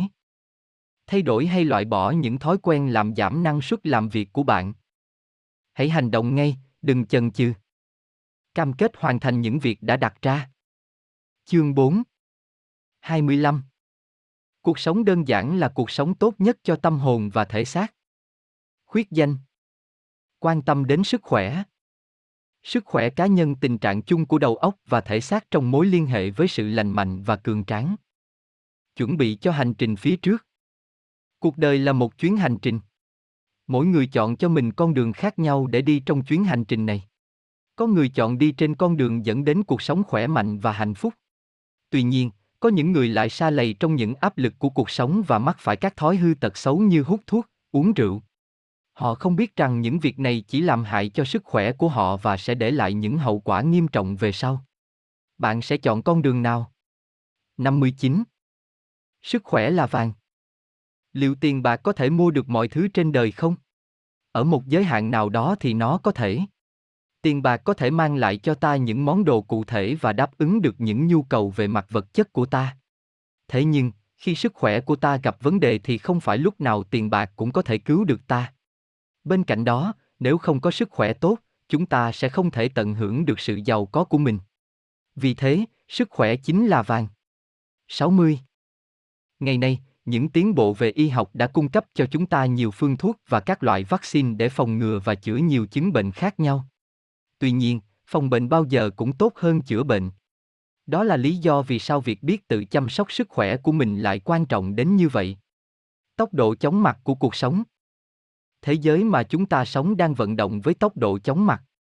Mọi thứ đều phụ thuộc vào tốc độ, thư điện tử, các hệ thống giao thông và cả giao dịch kinh doanh. Ngày nay, mọi thứ đều được thực hiện với tốc độ nhanh đến mức có thể khiến nhiều người cảm thấy căng thẳng. Kết quả là ở các quốc gia phát triển, các chứng bệnh liên quan đến sự căng thẳng ngày càng nhiều. Đây thật sự là dấu hiệu rất đáng lo ngại. Nó khiến cho việc tự chăm sóc sức khỏe càng trở nên quan trọng hơn. Sống nhanh, thức ăn nhanh. 61. Trong một thế giới đang vận hành với tốc độ nhanh như thế, chúng ta cho rằng mình cần phải tạo ra những thứ cũng có tốc độ tương ứng. Chúng ta cần đến những món ăn được chuẩn bị sẵn. Thế là thức ăn nhanh ra đời. 62. Đây là một ý tưởng xuất sắc bởi nó có thể rút ngắn thời gian ăn uống của chúng ta lại và giúp ta có thêm thời gian để làm việc cũng như tham gia nhiều hoạt động khác. Nhưng dù sao thì thức ăn nhanh cũng là một mối lo về sức khỏe. Vì ăn rất nhanh nên chúng ta không có thời gian để nhai và thưởng thức món ăn của mình. Kết quả là nó không được tiêu hóa một cách dễ dàng. Thức ăn nhanh cũng không tốt cho sức khỏe bởi chúng thường được chiên xào rất kỹ, có hàm lượng calorie, natri và chất béo rất cao, trong khi lại thiếu chất xơ và vitamin C. Nếu một người thường xuyên ăn thức ăn nhanh mà không tập thể dục và kiểm tra sức khỏe định kỳ thì họ sẽ gặp rắc rối lớn về sức khỏe. Thử hình dung tất cả lượng calorie và chất béo chúng ta nạp vào người mà xem. Nhiều nghiên cứu đã cho thấy rằng thức ăn nhanh làm tăng nguy cơ béo phì và tiểu đường. Trong bộ phim tài liệu Super Size Me, tôi ngoại cỡ, đạo diễn Morgan Spurlock đã tiến hành một thí nghiệm mà trong đó, ông liên tục ăn thức ăn nhanh trong vòng một tháng. Kết thúc cuộc thử nghiệm, ông không chỉ lên cân mà sức khỏe của ông cũng giảm sút rất nhiều. Dù trường hợp này là cá biệt chăng nữa thì chúng ta cũng cần cẩn thận khi lựa chọn thực phẩm nhằm có được một sức khỏe tốt. Những thứ không thể thiếu trong cuộc sống. Không khí, nước, thức ăn. Đây là những thứ không thể thiếu trong cuộc sống của ta. Tuy nhiên, vẫn còn một thứ nữa rất quan trọng đối với nhiều người, nhất là khi ta đang sống trong xã hội hiện đại. Đó chính là công nghệ. Bạn đã từng nghe kể về những người không thể chịu đựng nổi một ngày không sử dụng điện thoại di động chưa? Với những người này, điện thoại di động chính là hiện thân cuộc sống của họ. Máy vi tính là vật đóng vai trò quan trọng tiếp theo trong cuộc sống của nhiều người. Không có máy vi tính, tôi sẽ phải dùng một cái máy đánh chữ để viết cuốn sách này, như thế thì việc chỉnh sửa sẽ mất rất nhiều thời gian và vô cùng mệt mỏi. 63. Vì thế, xét trên diện rộng, trong cuộc sống hàng ngày, chúng ta phụ thuộc rất nhiều vào công nghệ. Từ việc đi lại, cách làm việc cho đến cách nấu nướng đều liên quan đến công nghệ. Thế là trong khi lẽ ra phải đơn giản hóa cuộc sống của mình, ta lại hướng đến một cuộc sống phức tạp và bận rộn hơn. Hãy để tôi giải thích. Xét ở một mức độ nào đó, công nghệ giúp cho cuộc sống của ta dễ dàng hơn và giải phóng cho ta nhiều thời gian hơn. Với sự trợ giúp của công nghệ, chúng ta sẽ làm việc hiệu quả hơn. Thư điện tử đã rút ngắn thời gian liên lạc rất nhiều so với thư tay. 64. Tuy nhiên, việc tăng hiệu quả làm việc này lại đồng nghĩa với việc chúng ta có thể kéo dài thời gian của mình, ta có thể làm được nhiều việc hơn với cùng một lượng thời gian. Ngày trước, người ta đã phải mất nhiều tháng để đi từ nước này sang nước khác bằng tàu thủy. Nhưng với sự phát triển của ngành hàng không và sự ra đời của những chiếc máy bay hiện đại như chiếc Airbus 380, thời gian di chuyển của ta sẽ giảm đi rất nhiều. Điều này giúp ta tiết kiệm được thời gian và ta có thể dùng nó để làm được nhiều việc có ích khác. Nhưng điều đáng buồn là thay vì dùng khoảng thời gian ấy để nghỉ ngơi, vui chơi hay xây dựng những mối quan hệ, chúng ta lại có thêm nhiều việc phải làm hơn. Điều này cuốn chúng ta vào một vòng tròn luẩn quẩn khiến tâm trí và thể xác của ta mệt nhọc hơn. Đã nghỉ ngơi đủ chưa? Chúng ta nghỉ ngơi để có đủ năng lượng tiến xa hơn và đạt được những mục tiêu của mình. Hãy lấy một chiếc xe hơi làm ví dụ. Sau khi sử dụng nó được một thời gian, chúng ta cần cho nó nghỉ ngơi để động cơ không bị nóng quá mức. Tương tự, tâm trí và cơ thể của chúng ta cần được nghỉ ngơi để phục hồi năng lượng chuẩn bị cho những thách thức phía trước. 65. Trung bình, một người cần ngủ từ 6, 8 tiếng mỗi ngày để cảm thấy được khỏe khoắn. Dĩ nhiên, mỗi người cần một khoảng thời gian khác nhau để nghỉ ngơi. Margaret Thatcher, nữ thủ tướng đầu tiên của Vương quốc Anh, chỉ cần ngủ 3, 4 tiếng đồng hồ mỗi ngày nhưng vẫn làm việc và sinh hoạt bình thường. Vậy bạn đã có đủ thời gian nghỉ ngơi trong một ngày chưa? Những bí quyết đơn giản hóa. Giờ đây, khi đã hiểu rõ hơn về những yếu tố ảnh hưởng đến sức khỏe của mình, ta hãy cùng xem xét một vài bí quyết có thể giúp ta luôn khỏe mạnh. Hãy ăn sáng như một vị vua và ăn tối như một kẻ cùng khổ. Có một câu ngạn ngữ cổ nói rằng, hãy ăn sáng như một ông hoàng và ăn tối như một kẻ cùng khổ. Điều này có nghĩa rằng ta nên ăn sáng thật đầy đủ còn buổi tối thì chỉ nên ăn nhẹ. 66. Chúng ta cần phải ăn sáng thật kỹ lưỡng vì bữa ăn này sẽ cung cấp năng lượng cho những hoạt động của ta trong ngày hôm ấy, đặc biệt là sau khi đã ngủ 6, 8 tiếng đồng hồ vào ban đêm. Trong khi đó, việc chỉ ăn nhẹ vào buổi tối sẽ giúp cơ thể ta không phải làm việc quá sức để tiêu hóa thức ăn vào ban đêm. Việc này sẽ giúp ta dễ chìm vào giấc ngủ hơn. Chế độ ăn uống cân bằng bạn ăn gì thì con người bạn sẽ như thế ấy. Nhưng câu này không có nghĩa nếu bạn ăn gà thì bạn sẽ trở thành một con gà đâu nhé. Nó chỉ có nghĩa là những lựa chọn trong việc ăn uống của ta sẽ quyết định tình trạng sức khỏe của chính bản thân ta. Chẳng hạn, nếu chúng ta chỉ ăn thịt mà không dùng các loại rau củ quả, trái cây thì hoạt động ruột của ta sẽ gặp vấn đề. Nhưng không phải ai cũng có thể ăn chay được.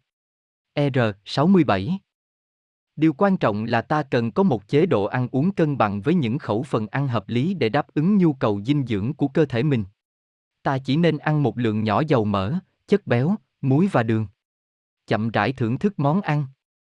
Lần cuối cùng bạn dành thời gian để thưởng thức bữa ăn của mình thay vì vội vã ăn cho xong bữa để tiết kiệm thời gian là khi nào? Khi ăn chậm, chúng ta dành nhiều thời gian để nhai và cảm nhận được mùi vị của thức ăn. Việc này cũng giúp ích cho quá trình tiêu hóa của dạ dày. 68. Ngược lại, khi ăn một cách vội vàng, ta không thể thưởng thức được những gì mình đang ăn. Không những thế, việc nuốt chửng thức ăn còn dẫn đến chứng khó tiêu. Và chuyện gì sẽ xảy ra nếu ta bị khó tiêu? Dạ dày của ta sẽ bị giãn ra và ta sẽ cảm thấy khó chịu. Vì thế, hãy dành thời gian để thưởng thức bữa ăn. Tranh thủ tập thể dục. Nhiều người nêu đủ mọi lý do khiến họ không thể tập thể dục. Họ phàn nàn rằng không có thời gian để đến phòng tập thể dục. Họ không thể dậy sớm để chạy bộ buổi sáng. Họ không có tiền để mua những dụng cụ tập thể dục đắt tiền. Thật ra, tất cả chỉ là viện cớ. Nếu chúng ta muốn tập thể dục, chắc chắn ta sẽ tìm ra được cách thức thích hợp với mình. Chúng ta không cần phải đến những phòng tập thể dục, phải dậy thật sớm hay mua những dụng cụ đắt tiền. Chúng ta chỉ cần linh hoạt và sáng tạo là đủ rồi. Đây là cách mà ta có thể tập luyện thể dục mỗi ngày. Ta có thể đi thang bộ thay vì thang máy, tập cơ bụng trong khi đang nghe nhạc hay xem TV, đi bộ nếu nơi mình cần đến không quá xa. 69. Peter thường bước xuống xe buýt cách trường ba trạm để thông thả đi bộ và tận hưởng bầu không khí mát mẻ của buổi sáng. Vì thế, chẳng có gì lạ khi ngày nào trong cậu cũng tươi mới và tràn đầy năng lượng. Vậy nên, hãy dành thời gian để nghỉ ngơi và tập thể dục mỗi ngày. Thư giãn đầu óc. Mỗi ngày, tâm trí của chúng ta cần được nghỉ ngơi sau khi làm việc để có thể phục hồi trở lại. Có rất nhiều hoạt động có thể giúp chúng ta thư giãn đầu óc. Và những hoạt động dưới đây là phổ biến nhất. Đọc sách. Việc đọc những cuốn sách yêu thích có thể giúp bạn thư giãn đầu óc. Vì vậy, bạn có thể đọc truyện tranh hay những cuốn sách nhẹ nhàng. Hơn nữa, việc đọc sách cũng có thể mang lại cho bạn những trận cười sảng khoái. Giải đố. Giải ô chữ và câu đố là hoạt động giúp thư giãn và kích thích não bộ. Ngày nay, giải những câu đố toán học như trò Sudoku được nhiều người yêu thích và xem là một hình thức thư giãn. 70. Bạn có thể mua sách về Sudoku hoặc chọn những ô Sudoku sẵn có trên Internet. Nghe nhạc. Người ta nói rằng âm nhạc sẽ giúp ta xoa dịu con quái vật hoang dại trong tâm hồn mình. Thực tế, âm nhạc có thể làm chúng ta lấy lại bình tĩnh và thư giãn hơn. Mỗi người có một sở thích âm nhạc khác nhau. Chẳng hạn, có nhiều người cảm thấy thực sự thư giãn khi nghe nhạc rock hay heavy metal. Nhưng bản thân tôi thì lại không như thế. Những dòng nhạc này chỉ làm tôi thấy đau đầu hơn mà thôi. Tôi thích nhạc cổ điển và nhạc New Age. Còn bạn thì sao? Thể loại nhạc nào có thể khiến bạn cảm thấy thư giãn nhất? 71. Nghỉ ngơi và ngủ. Hãy nghỉ ngơi và ngủ đủ giấc để phục hồi sức khỏe sau một ngày dài hoạt động. Nếu chúng ta không nghỉ ngơi đủ, hệ thống miễn dịch của ta sẽ bị suy yếu và ta sẽ dễ ngã bệnh. Để có được một giấc ngủ ngon vào ban đêm, ta cần lưu ý một số vấn đề sau. 1. Không ăn tối quá no. 2. Uống một cốc sữa nóng, trong trường hợp bạn bị khó ngủ. 3. Phòng ngủ phải thông thoáng. 4. Mặc quần áo rộng và thoải mái khi ngủ. 72. Napoleon Bonaparte, chính trị gia và vị tướng nổi tiếng người Pháp, không ngủ nhiều vào ban đêm. Để bù lại, ông có những giấc ngủ ngắn trong ngày. Điều này chứng tỏ rằng dù có một số người không ngủ nhiều vào ban đêm nhưng họ vẫn cần phải nghỉ ngơi đầy đủ vào ban ngày để làm việc hoặc học tập hiệu quả. Cười Có hàng ngàn từ khó đọc nhưng có một từ luôn bị đọc không chính xác. Bạn có biết đó là từ gì không? Câu trả lời là không chính xác. Đúng vậy, có thể đây là một trò đùa vô bổ nhưng tôi hy vọng nó cũng mang đến cho bạn một tiếng cười sảng khoái, hay ít nhất là một nụ cười. Một nụ cười bằng 10 thang thuốc bổ. Trong bộ phim Park Adam, dựa trên một câu chuyện có thật, tiến sĩ Hunter Campbell Park Adam đã dùng sự hài hước và các trò chơi trong bài tập trị liệu của mình để giúp các bệnh nhân phục hồi nhanh hơn. Bộ phim tuyệt vời này cho ta thấy tác dụng chữa bệnh của tiếng cười. 73. Và đây là một câu đố nữa có thể làm bạn vui vẻ hơn, hai từ nào có nhiều chữ cái, letter, nhất. Thua chưa nào? Câu trả lời chính là từ, bưu điện, bởi vì đó là nơi tập trung tất cả thư từ, letter. Kết luận Cuộc sống là một chuyến hành trình. Một cơ thể cường tráng và một đầu óc minh mẫn chắc chắn sẽ giúp ích rất nhiều cho ta trong chuyến hành trình ấy. Vì vậy, bạn hãy tự chăm sóc sức khỏe của mình cho thật tốt nhé. 74. Đơn giản hóa cách chăm sóc sức khỏe của bản thân. Ăn sáng như một ông hoàng và ăn tối như một kẻ cùng khổ. Có một chế độ ăn uống cân bằng. Chậm rãi thưởng thức món ăn. Tranh thủ tập thể dục. Thư giãn đầu óc. Chương 5 25 Giản dị nghĩa là biết trân trọng những điều nhỏ nhặt và những khoảnh khắc ngắn ngủi trong cuộc sống. Khuyết danh Giữ cho thời gian rảnh của ta đơn giản.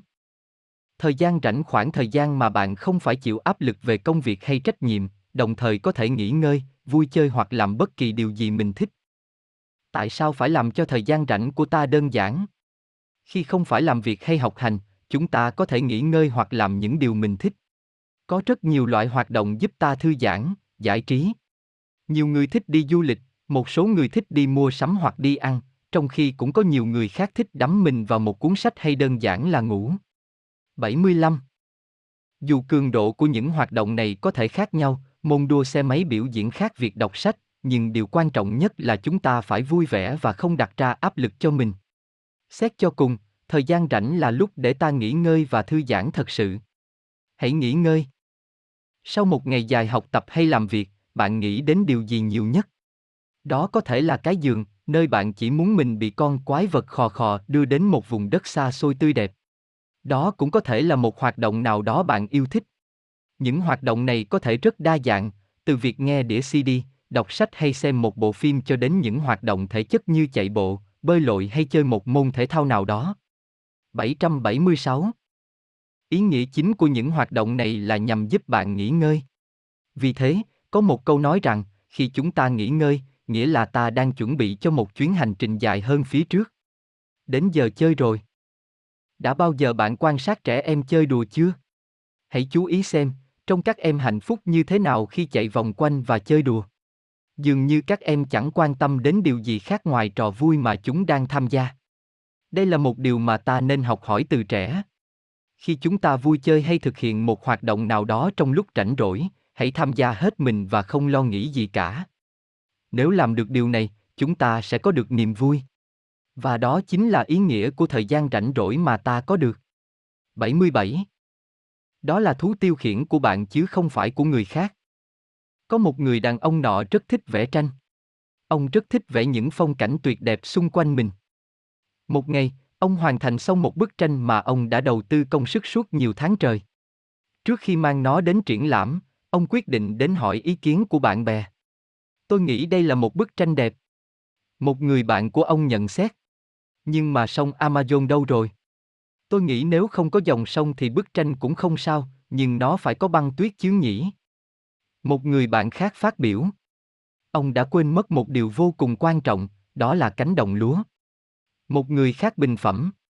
Không, thứ cần phải được vẽ vào tranh là rừng trúc cơ. Một người khác lại có ý kiến. Từng người bạn của người họa sĩ đưa ra ý kiến của họ. Vì muốn làm tất cả hài lòng nên ông cân nhắc tất cả những phản hồi này và suy nghĩ cách tổng hòa chúng. Cuối cùng, khi đã chỉnh sửa xong bức tranh, ông lại mang đến cho họ xem. Khi nhìn thấy bức tranh, tất cả những người bạn của ông đều lắc đầu và nói: "Tranh nhiều chi tiết quá, nhìn rối cả mắt." Người họa sĩ nọ bối rối không biết nói gì. Rốt cuộc thì ông cũng không biết họ muốn gì nữa. Dù trưng cầu ý kiến luôn là việc rất quan trọng nhưng chúng ta phải biết mình muốn gì khi có thời gian rảnh rỗi. Cảm giác thoải mái và niềm vui chắc chắn là mục đích của thời gian rảnh ấy, chứ không phải là áp lực. 78. Làm niềm vui của mình phức tạp. Sarah rất thích đi du lịch nhưng việc đi du lịch lại đem đến cho cô ấy nhiều áp lực hơn là niềm vui. Tại sao vậy? Mỗi lần lên kế hoạch cho một kỳ nghỉ, Sarah đều bỏ nhiều công sức ra nghiên cứu về nơi mình sắp đến, những điểm tham quan, tìm hãng hàng không có giá vé rẻ nhất, chỗ ở. Cuối cùng, vì quá bận tâm đến việc lập kế hoạch cho chuyến đi nên Sarah căng thẳng đến mức không thể tận hưởng nó nữa. 79. Có lẽ Sarah nên thực hiện một chuyến du lịch bụi và quên hết những kế hoạch của mình để tận hưởng niềm vui mà chuyến đi mang lại. Những bí quyết đơn giản hóa. Đừng để thời gian rảnh rỗi khiến bạn cảm thấy căng thẳng.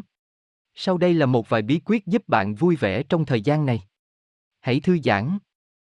Chúng ta không cần phải tham gia vào những hoạt động giải trí phức tạp để thư giãn. Đôi khi, những hoạt động tưởng chừng đơn giản nhất lại mang đến cho ta niềm vui vô cùng lớn lao. 80. Chẳng hạn, Một chuyến đi dạo trong công viên sẽ khiến ta cảm thấy trân trọng thiên nhiên quanh mình.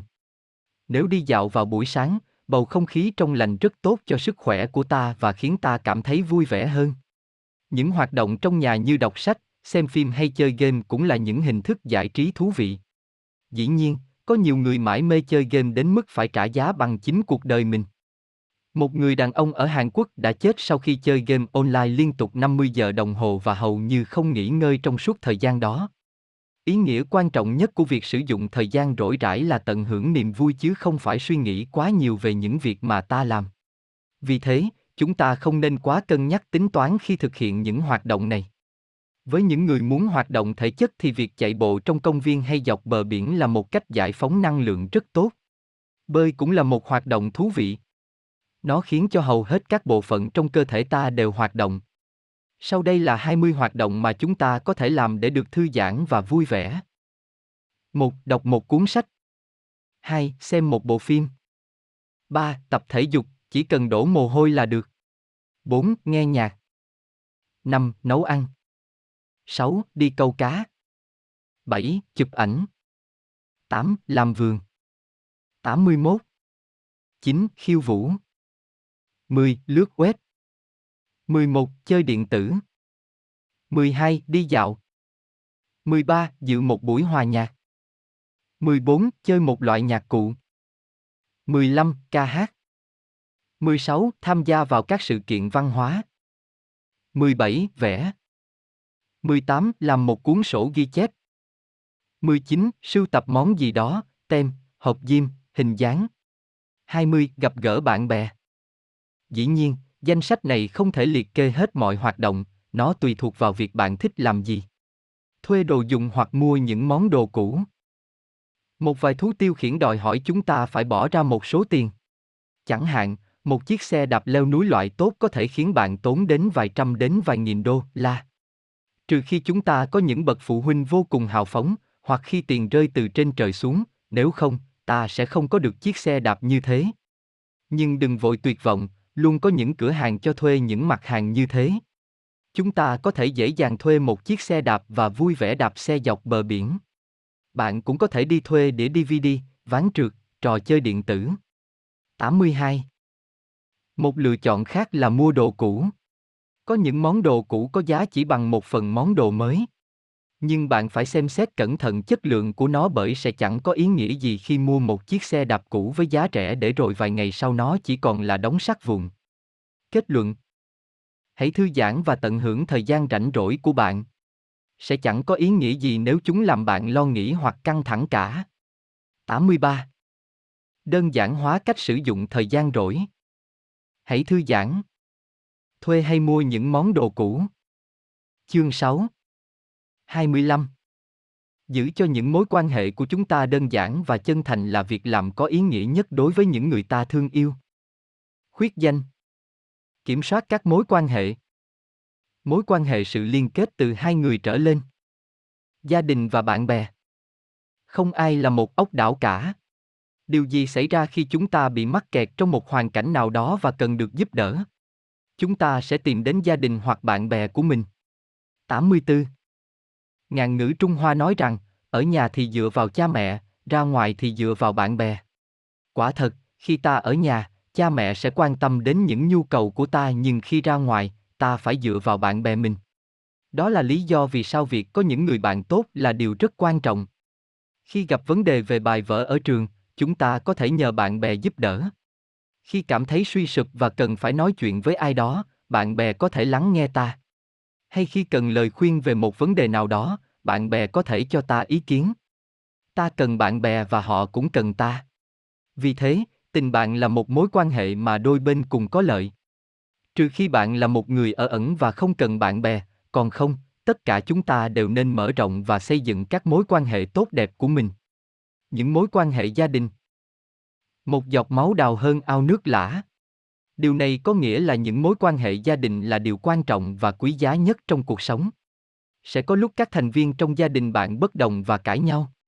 Nhưng bạn phải luôn ghi nhớ rằng tình thân chính là mối liên kết quý giá nhất trong cuộc đời này. Vì vậy, hãy trân trọng quãng thời gian bạn được ở bên cạnh những người thân trong gia đình, như câu chuyện dưới đây. Hoa cho mẹ. Một doanh nhân nọ quyết định đi nghỉ ở một vùng quê. Trước khi lên đường, anh gọi cho mẹ để báo về chuyến đi của mình. Người mẹ cảm thấy rất vui khi biết con trai mình đã có thời gian nghỉ ngơi. Bà mong anh có thể ghé thăm bà một chút vì bà rất nhớ anh. Doanh nhân nọ nói rằng anh sẽ cố gắng ghé thăm mẹ nếu thời gian cho phép. Vì muốn bù đắp cho việc không thể ghé về thăm mẹ, doanh nhân nọ quyết định gửi tặng bà một bó hoa. Anh ghé một cửa hàng hoa và chọn mua một bó cẩm chướng. Khi chuẩn bị trả tiền cho người mang hoa đến cho mẹ, anh thấy một cậu bé buồn bã đứng ở quầy tính tiền. Cậu bé muốn mua một bó hoa để tặng cho mẹ nhân dịp sinh nhật nhưng lại thiếu 10 đô la. Anh bèn rút ra 10 đô la tặng cậu bé nọ. Cậu bé mỉm cười hạnh phúc và không ngừng cảm ơn anh. Sau khi trả tiền, anh tiếp tục chuyến đi của mình. Khi đi ngang qua một nghĩa trang, anh gặp lại cậu bé ở cửa hàng hoa ban nãy. Cậu bé đang quỳ và đặt bó hoa trước một ngôi mộ. Khi nhìn thấy doanh nhân nọ, cậu bé mỉm cười và nói. Cháu nghĩ mẹ cháu rất thích bó hoa này. Một lần nữa, cháu xin cảm ơn chú. 85. Nghe thấy thế, anh chợt mỉm cười. Anh vẫy tay chào tạm biệt cậu bé rồi quay xe lại cửa hàng hoa. Người bán hoa rất ngạc nhiên khi gặp lại anh và hỏi xem có vấn đề gì với đơn hàng anh đã đặt trước đó không. Không, không có vấn đề gì cả. Chỉ là tôi quyết định sẽ tự tay đem bó hoa đến tặng cho mẹ mình thôi. Và tiếp theo đây, tôi chia sẻ với các bạn một câu chuyện thú vị về tình bạn mà Conrad, người bạn và người thầy của tôi, đã từng kể cho tôi. Câu chuyện về những con cua. Có năm con cua bị nhốt trong một cái xô, chờ đến lượt bị giết thịt. Trong khi các con cua khác lần lượt chấp nhận số phận của mình thì có một con quyết định sẽ tìm cách thoát thân. 86. Dùng tất cả sức mạnh của mình, nó dần bò lên thành xô. Bằng một cú vương mạnh, nó đã bám được vào miệng xô. Vậy là nó sắp sửa thoát khỏi cái xô và thay đổi số phận của mình. Nhưng ngay lúc đó, nó cảm thấy có ai đó đang kéo mạnh mình. Nó nhìn xuống và bàng hoàng nhận ra cả bốn con cua còn lại đều đang ra sức lôi nó xuống. Các cậu làm trò gì vậy? Nó hét lên. Nếu tụi tớ không ra được khỏi chỗ này thì cậu cũng đừng hòng ra được. Mấy con cua còn lại trả lời. Bạn có những người bạn như thế không? Dĩ nhiên, không phải người nào cũng ích kỷ như thế. Có nhiều người không hòa hợp với nhau nhưng vẫn có thể sát cánh bên nhau để đạt được những điều vĩ đại, như chuyện xảy ra trong câu chuyện mà bạn sắp sửa đọc dưới đây. Hầu như tất cả chúng ta đều đã nghe kể về chuyện của thỏ và rùa. Dĩ nhiên, kết quả là thỏ đã thua rùa trong cuộc thi chạy bởi tính chủ quan của nó. Nhưng bạn có biết rằng câu chuyện chưa kết thúc ở đó? Nó vẫn còn tiếp tục. Sự kình địch thân thiện, rùa và thỏ phiên bản 2. Sau khi thua cuộc, thỏ cảm thấy rất thất vọng về mình. Nó muốn tổ chức lại cuộc thi vào ngày hôm sau để chứng minh mình là con vật nhanh nhất khu rừng. Rùa đã đồng ý lời đề nghị này với một tinh thần cao thượng. Ngày hôm sau, rùa và thỏ đứng bên cạnh nhau ở vạch xuất phát. Khi tín hiệu xuất phát vang lên, thỏ lao đi như một mũi tên, bỏ lại làng bụi sau lưng. Rút kinh nghiệm từ thất bại trước, thỏ không chủ quan nữa. Nó hoàn tất chặng đua trong thời gian kỷ lục trong khi rùa thậm chí còn chưa vượt qua được cột mốc đầu tiên. 87. Sau khi giành chiến thắng thuyết phục, thỏ vô cùng sung sướng. Nhưng lần này, rùa lại đòi tổ chức một cuộc thi khác ngày hôm sau. Tuy nhiên, lần này đoạn đường đua có một thay đổi nhỏ. Đích đến của cuộc đua lần này sẽ xa hơn cuộc đua cũ một đoạn. Thỏ chấp nhận điều kiện này mà không hề suy nghĩ. Nó đã sẵn sàng cho cuộc tái đấu. Ngày hôm sau, thỏ và rùa lại đứng bên cạnh nhau trước vạch xuất phát, chờ tín hiệu của trọng tài. Khi tín hiệu vang lên, thỏ lại lao vút đi. Lần này nó cũng không chủ quan và muốn kết thúc cuộc đua càng nhanh càng tốt. Chỉ trong vài phút, nó đã đến đích của cuộc đua ngày hôm qua. Nó tiếp tục chạy vì biết rằng đích của cuộc đua lần này đã rất gần. Nhưng khi chỉ còn một đoạn đường ngắn nữa là đến vạch đích thì nó khựng lại. 88 nó không thể chạy tiếp được nữa vì ngay trước mặt là một con sông nhỏ ngăn nó đến đích. Nó không biết bơi nên không thể qua sông để hoàn thành cuộc đua. Biết đâu có chỗ nào đó cạn hơn thì sao, mình có thể lội qua đó để sang bờ bên kia. Thỏ nhủ thầm. Thế là nó liền chạy dọc bờ sông. Nhưng, nó chạy mãi mà vẫn không tìm được đường qua sông. Quá chán nản, nó ngồi phịch xuống đất. Vài giờ sau, rùa cũng đến nơi. Nhìn thấy thỏ đang ngồi buồn bã trên bờ sông, rùa hờ hững đi ngang qua và lội xuống nước. Nó nhẹ nhàng bơi qua sông và giành chiến thắng. Vậy là một lần nữa, thỏ lại thua. Nhưng lần này, thay vì cố gắng đánh bại rùa trong một cuộc đua khác, thỏ muốn tìm hiểu làm thế nào để nó có thể hoàn thành cuộc đua. Thấy vậy, rùa đề nghị thực hiện lại một cuộc đua nữa, nhưng lần này chúng sẽ không chạy đua với nhau mà chạy đua với thời gian. Chúng sẽ giúp đỡ nhau để hoàn thành cuộc đua trong khoảng thời gian ngắn nhất có thể. Ngày hôm sau, chúng lại gặp nhau ở điểm xuất phát với mong muốn vượt qua được quãng thời gian mà chúng đã hoàn thành chặng đua ngày hôm trước. Khi tín hiệu xuất phát vang lên, thỏ cổng rùa lên lưng và phóng đi. Khi đến chỗ con sông, chúng dừng lại. Lần này đến lượt rùa giúp. Cả hai hoàn thành cuộc đua. Nó bảo thỏ đứng lên lưng mình và bơi qua sông. Chỉ trong một quãng thời gian ngắn, cả hai đã đến đích và vỡ òa trong niềm vui chiến thắng. Quả thật, làm việc tập thể có thể giúp ta tiến một bước dài để chấm dứt tình trạng thù địch và nhận ra tiềm năng của nhau. Sự cộng tác và làm việc nhóm đóng vai trò rất quan trọng trong việc giúp bạn đạt được thành công trong cuộc sống. 89. Câu chuyện về con lạc đà. Có một người huấn luyện thú rất kiêu ngạo, không bao giờ thèm lắng nghe ý kiến của người khác. Ông cho rằng những suy nghĩ và ý tưởng của mình là ưu việt hơn cả. Một ngày nọ, ông quyết định tìm cách để thu hút nhiều khán giả đến xem đoàn xiếc của mình hơn. Ngẫm nghĩ hồi lâu, ông bỗng nảy ra ý tưởng về một con lạc đà đi lùi. Phải rồi. Trò đó vô cùng mới mẻ. Chắc chắn khán giả sẽ thích lắm. Ông thầm nghĩ. 90. Cho rằng mình đã đào trúng mỏ vàng, ông bắt tay vào huấn luyện một con lạc đà để nó đi lùi. Khi người chủ đoàn xiết biết về việc này, ông lo rằng lạc đà đi lùi không phải là một tiết mục mới mẻ và hấp dẫn gì cho lắm. Nhưng người dạy thú vẫn khăng khăng về tính mới mẻ của ý tưởng đó và tiếp tục làm công việc của mình. Huấn luyện lạc đà đi lùi không phải là việc dễ dàng nên ông đã phải dành ra một thời gian dài mới làm được điều đó. Cuối cùng, khi cảm thấy con lạc đà đã sẵn sàng cho buổi biểu diễn, ông mới cho công bố. Khi tin tức về màn siết thú mới hấp dẫn được lan truyền, đám đông ùn ùn kéo tới mua vé để xem sự kiện đặc biệt này. Và khi ngày trọng đại ấy đến, đám đông vô cùng háo hức muốn được xem màn siết thú mới ấy ngay. Thưa quý ông quý bà, chúng tôi xin trân trọng giới thiệu màn siết thú vô cùng đặc sắc mà quý vị đã nóng lòng chờ đợi. Người quản trò dẫn dắt. Đèn dưới khán phòng tắt và đèn sân khấu chiếu thẳng vào con lạc đà. Người dạy thú đứng bên cạnh con lạc đà và ra lệnh cho nó. Thế là con lạc đà từ từ đi lùi. Người dạy thú khoan khoái nhắm mắt lại để chờ những tràng pháo tay vang dội từ phía khán giả. Nhưng chẳng có gì ngoài sự im lặng tuyệt đối. Ông ta mở mắt ra và thấy một số khán giả đã bắt đầu mất kiên nhẫn. Rồi một người trong số đó hét lên. Cái quái gì thế này? Một con lạc đà đi lùi ư? Ai cũng biết là lạc đà có thể đi lùi mà. Người dạy thú đứng chết lặng trên sân khấu, không biết phải làm gì. Bài học rút ra từ câu chuyện này, hãy lắng nghe lời khuyên từ những người xung quanh, mặc dù không phải lúc nào ta cũng phải làm theo những ý kiến ấy. Hãy dùng lý trí của mình để quyết định, vì thế giới này không chỉ xoay quanh mỗi một mình ta đâu. Những bí quyết đơn giản hóa. Các mối quan hệ có thể giúp xác định bản thân ta. Nếu biết cách kiểm soát chúng, cuộc sống của ta sẽ trở nên tốt đẹp hơn. Sau đây là một vài lời khuyên giúp bạn xây dựng những mối quan hệ tốt đẹp. Hãy dành thời gian cho những người xung quanh. Bạn có nhận thấy rằng khi thiết lập một mối quan hệ, người ta thường cố gắng hiểu đối phương trong thời kỳ đầu nhiều nhất không? Thời gian trôi qua, khi mối quan hệ đã trở nên bền vững thì nỗ lực gìn giữ nó của đôi bên thường giảm xuống. Những cuộc gặp mặt thường xuyên sẽ trở nên thư dần, đến mức chỉ còn gọi điện thoại hoặc nhắn tin. 91. Khi điều này xảy ra, nghĩa là chúng ta đã bắt đầu xem nhẹ mối quan hệ ấy. Vì thế, hãy dành thời gian phát triển các mối quan hệ của mình.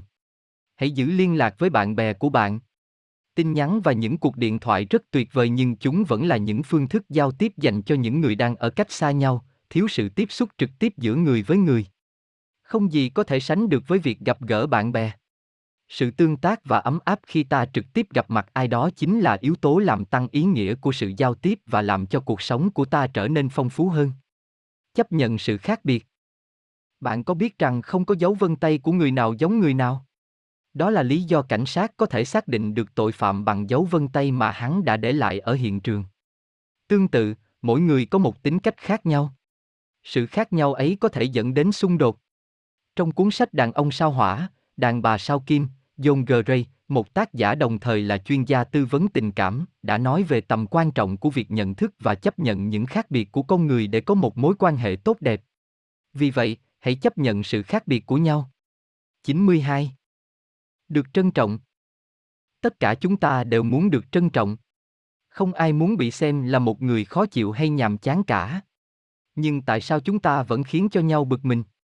Có thể câu chuyện sau đây sẽ gợi ý cho bạn một câu trả lời chăng? Một lần, chú Tiểu hỏi sư cụ trụ trì.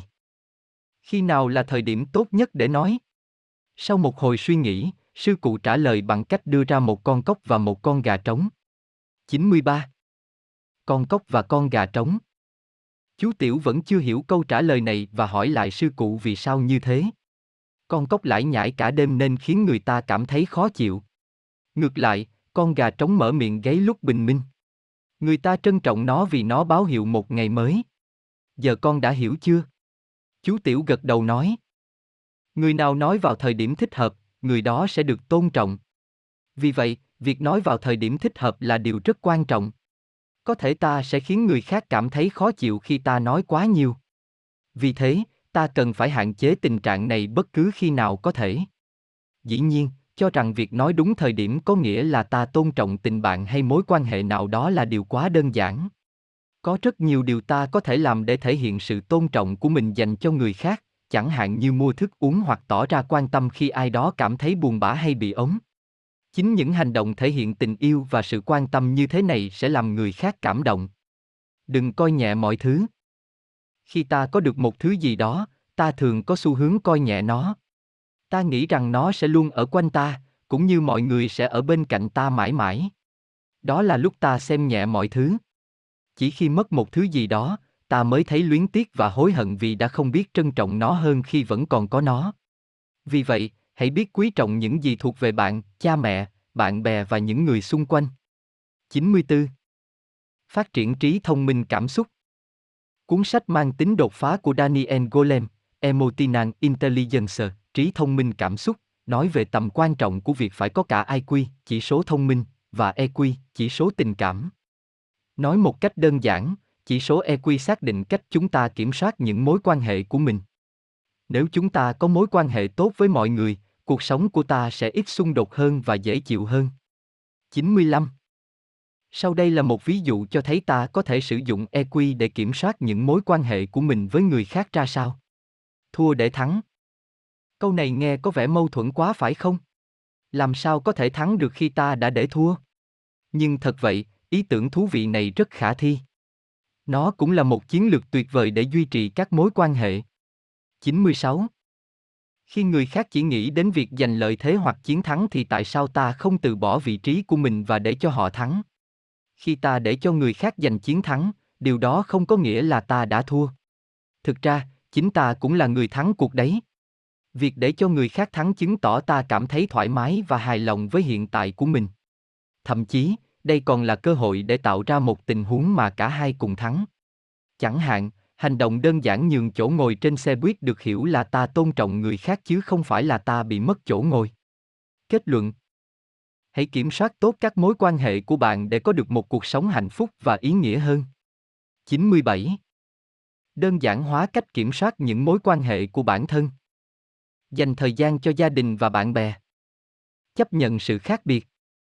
Bày tỏ sự tôn trọng. Đừng xem nhẹ mọi thứ. Phát triển trí thông minh cảm xúc. Chương 7 25 Những vấn đề về tiền bạc có thể rất phức tạp. Tại sao phải làm nó tệ hơn nữa? Khuyết danh Giải quyết vấn đề tài chính Vấn đề tài chính việc quản lý tiền bạc và những tài sản khác sinh ra với một chiếc thì bạc. Những người may mắn không phải lo lắng về tiền bạc được xem là được sinh ra với một chiếc thì bạc. Nhưng không phải ai cũng có được may mắn đó. Với những người xuất thân từ một gia đình không được khá giả, thì việc cân nhắc chi tiêu là điều rất quan trọng. Dĩ nhiên, điều này không có nghĩa là những người giàu có thể tùy ý làm mọi điều họ muốn. 98. Xét cho cùng, người ta có thể kiếm được cả gia tài và mất trắng chỉ sau một đêm. Bạn cứ thử nhìn vào tình hình kinh tế toàn cầu mà xem. Suy thoái xảy ra rồi chấm dứt, tài sản và sự giàu có cũng vậy. Donald Trump, một ông trùm tư bản người Mỹ, đã mất trắng rồi lại lấy lại gia sản của mình trong những lần khủng hoảng kinh tế. Nang Chong Kumo, một doanh nhân đồng thời là người sáng lập của Oan 99 Shop ở Singapore, đã gượng dậy và thành công bất chấp việc kinh doanh của bà thay đổi. Bà trở thành một trong những diễn giả và nhà đào tạo được chờ đợi nhất hiện nay. Robert Kiyosaki, trong cuốn sách đột phá của mình Rich Giác, Po Giác, đã đề cập đến ý nghĩa quan trọng của việc học cách quản lý tiền bạc từ khi còn nhỏ để khi lớn lên có thể gặt hái được quả ngọt từ công sức lao động của mình. Vì thế, việc quản lý tiền bạc hiệu quả và hiểu được những việc cần làm để duy trì tình trạng tài chính ổn định là điều rất quan trọng. Ngày xưa người ta giữ tiền như thế nào? Vào thời kỳ các ngân hàng còn chưa phổ biến, người ta đã tiết kiệm tiền như thế nào? Họ có cất tiền dưới giường không? Tôi nghĩ có vài người đã áp dụng cách làm này, nhưng hầu hết mọi người đều giữ tiền trong những cái hộp. Tại sao con heo đất lại là con heo đất? Đã bao giờ bạn tự hỏi vì sao người ta cất tiền của mình trong heo đất không? Trước đây, người ta từng cất tiền trong những cái hũ rẻ tiền làm bằng đất sét gọi là tiết. Về sau, những cái hũ này được gọi là ngân hàng tiết, Piggy Banks. Sau đó, một người đã chuyển từ Piggy Banks thành Piggy Banks. Và thế đấy. Những cái hũ đựng tiền nhanh chóng có hình dáng giống như các chú heo. 99. Bò và gấu. Để nói về tình hình kinh tế hiện tại, người ta thường dùng hai từ booms và bia. Tất nhiên, việc này chẳng liên quan gì đến mấy con vật trong sở thú. Nói đơn giản, khi thị trường, thị trường chứng khoán, có một bull run hay bullish, thì có nghĩa là thị trường đang đi lên và rất khả quan. Trái lại, nếu người ta nói thị trường bearish, thì có nghĩa là mọi chuyện không lấy gì làm tốt đẹp cho lắm. Trong tiếng Anh, từ pig có nghĩa là con heo. Trong tiếng Anh, bull có nghĩa là con bò, bear có nghĩa là con gấu. 100. Khi thị trường chứng khoán Mỹ bắt đầu bị bear run vào năm 2008, cả thế giới đều cảm nhận được điều này. Nhiều người bị mất việc và lâm vào cảnh khốn đốn. Dù đây là một tình thế đáng buồn nhưng nó chính là tiếng chuông nhắc nhở chúng ta nhớ đến việc phải quản lý và tiết kiệm tiền bạc. Chúng ta cần phải biết nguyên nhân của những vấn đề này cũng như phải làm thế nào để bảo vệ bản thân mình.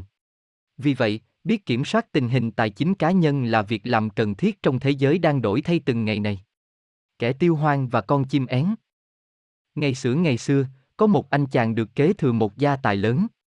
Vốn là người nổi tiếng ăn chơi nên anh chàng này đã nhanh chóng tiêu xài hết gia tài của mình. Vào một ngày nọ, anh ta nhận ra mình chẳng còn đồng nào và cũng chẳng còn của cải gì ngoài bộ quần áo đang mặc trên người. Sáng hôm ấy, anh ta dự định sẽ đi gặp mấy người bạn. Anh ta bèn nghĩ cách để có đủ tiền tiêu xài và giữ thể diện. Đúng lúc ấy, một con chim én bay ngang qua chỗ anh ta và kêu ríu rít. Thế là anh chàng này nghĩ rằng mùa xuân ấm áp đã về nên chạy vội đến cửa hàng quần áo để bán tất cả những thứ anh ta đang mặc trên người, chỉ giữ lại chiếc quần đùi. Vài ngày sau thời tiết bỗng thay đổi đột ngột và một đợt rét kéo đến. Chim én và chàng trai tiêu hoang nọ lạnh run cầm cập và phải cố gắng lắm mới sống sót qua đợt rét. Bài học rút ra từ câu chuyện này là, một cánh én không làm nên mùa xuân. Một sự việc tích cực không có nghĩa là mọi thứ đều ổn cả. Câu chuyện này cũng cảnh báo chúng ta đừng trở thành một kẻ hoang phí mà hãy kiểm soát chi tiêu của mình hợp lý, đặc biệt là trong những lúc khó khăn. Những bí quyết đơn giản hóa. Sử dụng bí quyết để kiểm soát tiền nông của mình là một việc làm rất ý nghĩa. Sau đây là những cách giúp ta làm được điều này. Xác định những thứ bạn muốn và những thứ bạn cần. Theo bạn, có sự khác nhau nào giữa muốn và cần không? Nếu câu trả lời của bạn là có, thì bạn đã hoàn toàn đúng. 102. Thứ ta muốn là thứ mà ta khao khát có được, trong khi thứ ta cần là thứ mà ta buộc phải có, nếu không thì ta khó có thể tồn tại được. Hãy xem xét những điều sau. Trò chơi Xbox sắp ra lò vô cùng hấp dẫn là cái ta muốn hay cái ta cần. Nếu bạn trả lời rằng đó là cái ta muốn thì bạn đã nói đúng. Hãy thử làm bài tập sau đây và quyết định xem món nào là cái bạn muốn và món nào là cái bạn cần hãy đánh dấu vào ô phù hợp với suy nghĩ của bạn. Mua hay không mua? 104. Câu hỏi, khi nào chúng ta mua những thứ mà ta không thực sự cần để rồi cuối cùng nó trở thành món đồ không được dùng đến và chất bừa bộn trong phòng? Câu trả lời, khi chúng ta đi coi đồ. Ít nhất thì cũng một lần như thế. Hãy nghĩ mà xem, khi chúng ta không muốn mua món gì cả mà chỉ đi coi đồ thì rất có thể ta sẽ nhìn thấy món ta thích và mua nó. Việc này hoàn toàn trái với việc ta có được một ý tưởng rõ ràng về những thứ mình muốn mua và liệt kê chúng thành một danh sách. Vì thế, đi coi đồ không phải cách để chấm dứt cơn nghiện mua sắm của ta. Phần sau đây sẽ mang đến cho bạn một số ý tưởng để điều chỉnh việc chi tiêu của mình. 105. Lên kế hoạch về những thứ bạn muốn mua. Lên danh sách về những thứ mà ta cần trước khi đi mua sắm là một bí quyết rất hiệu quả để ta kiểm soát chi tiêu của mình. Lý do chúng ta thường tiêu nhiều tiền hơn dự kiến là vì ta đã mua sắm trong lúc chưa suy nghĩ kỹ xem mình có thật sự cần món ấy hay không. Lúc ấy, ta thường mua phải những thứ mà ta không cần đến. Nhưng khi lên danh sách mua sắm và quyết tâm tuân theo danh sách đó, chúng ta có thể giảm thiểu số tiền bỏ ra để mua những thứ không cần thiết. Vì thế, lần tới bạn đi mua sắm, hãy lên kế hoạch cho những thứ bạn muốn mua trước. Danh sách một tháng 106 Bí quyết này đòi hỏi ta phải viết những thứ mình muốn ra một tờ giấy và đặt nó ở chỗ dễ thấy nhất. Nguyên tắc chủ yếu của bí quyết này là trong vòng một tháng, chúng ta không được mua sắm những thứ nằm trong danh sách đó. Khi lập ra danh sách, chúng ta cần đặt ra giới hạn thời gian là một tháng. Khi cảm thấy muốn mua một món đồ nào đó trong danh sách, hãy nhắc nhở bản thân rằng mình chỉ có thể mua nó khi khoảng thời gian một tháng đã trôi qua.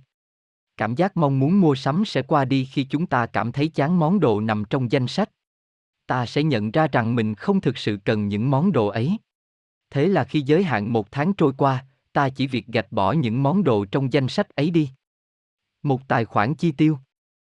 Một số người đã lập ra một tài khoản dùng cho việc chi tiêu, nghĩa là họ có một khoản tiền chỉ dành để tiêu xài mà thôi. Cứ mỗi tháng, họ lại bỏ vào tài khoản đó một số tiền nhất định. Và như vậy, họ chỉ được tiêu xài trong giới hạn khoản tiền ấy. Đây là một cách rất hay giúp ta kiểm soát và điều chỉnh những thói quen chi tiêu của mình. 07.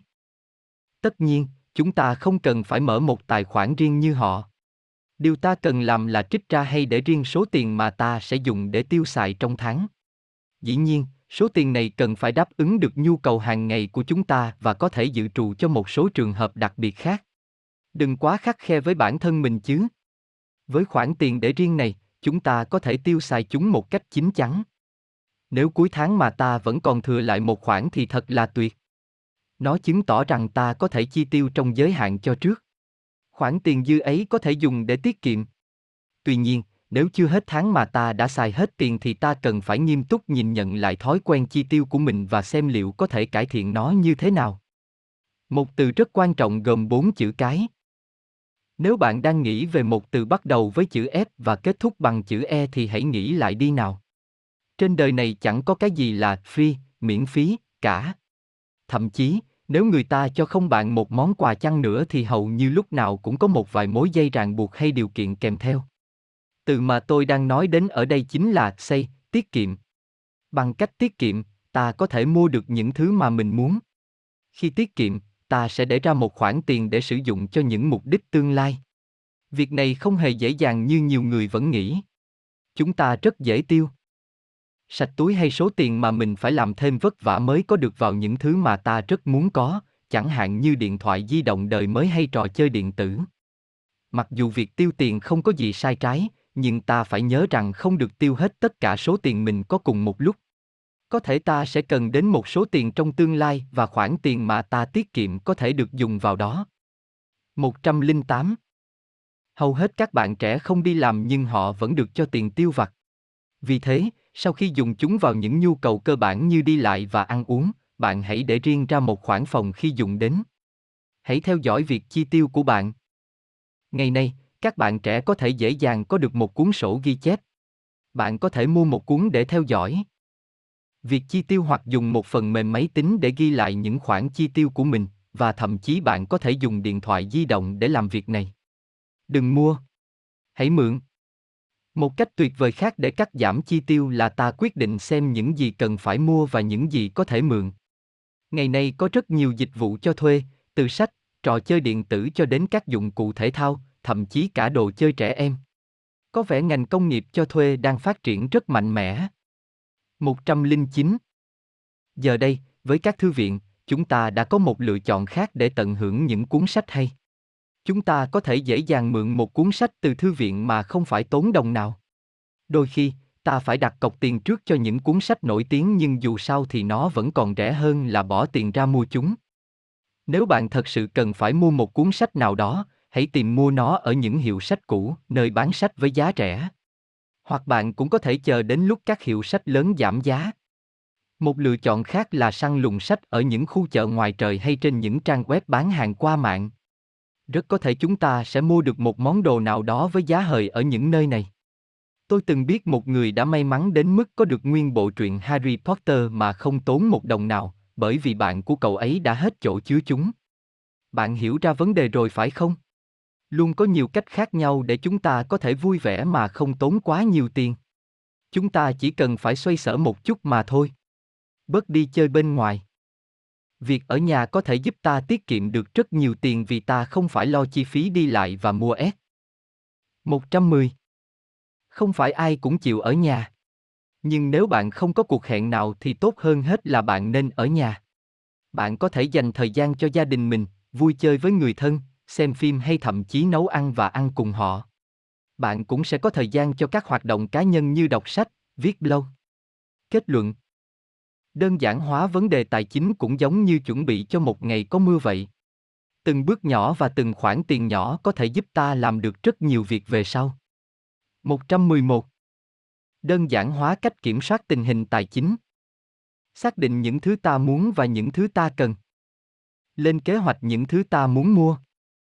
Lập danh sách một tháng. Tạo một tài khoản chi tiêu. Tiết kiệm. Theo dõi chi tiêu của bản thân. Đừng mua. Hãy mượn.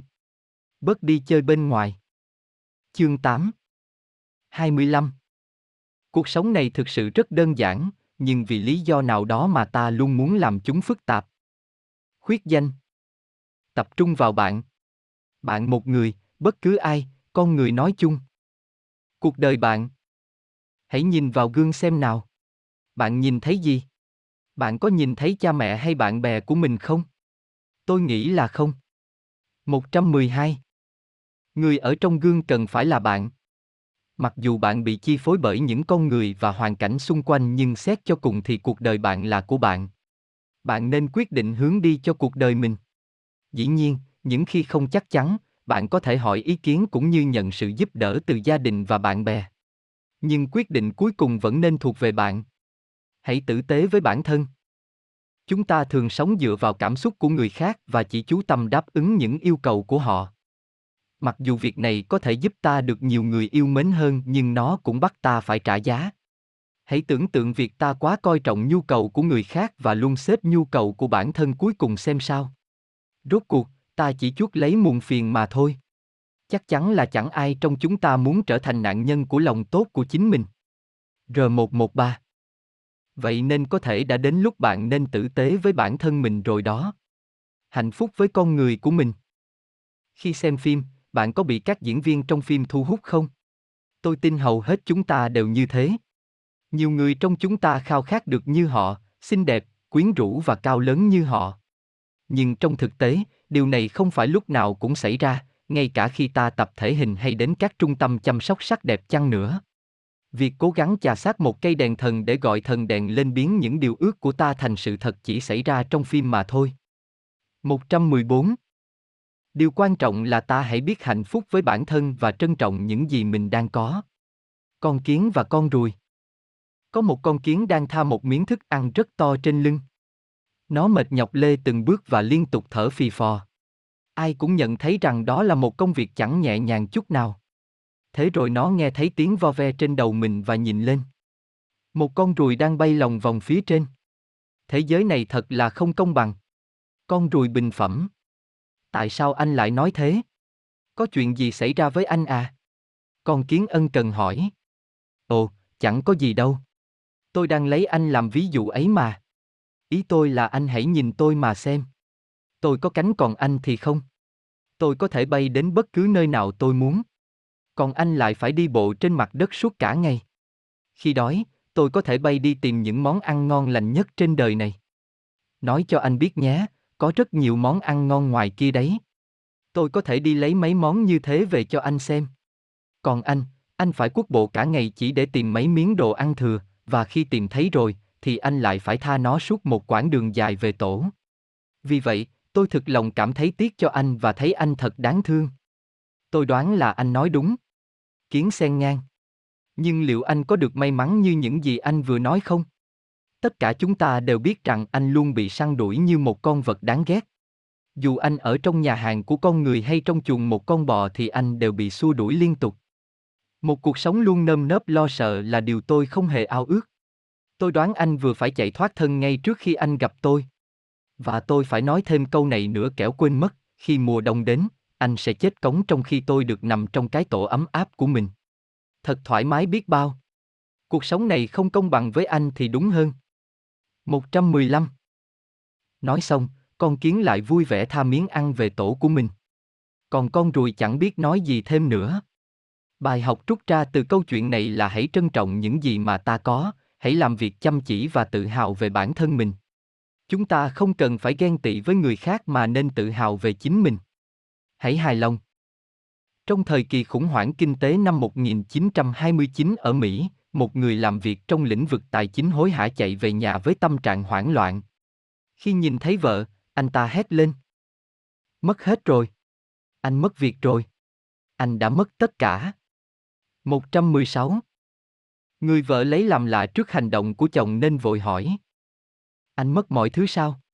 Vậy sức khỏe anh có vấn đề gì à? Không, anh không ốm, anh hoàn toàn mạnh khỏe. Người chồng đáp. Vậy còn em thì sao? Em có bị ốm không? Người vợ lại hỏi tiếp.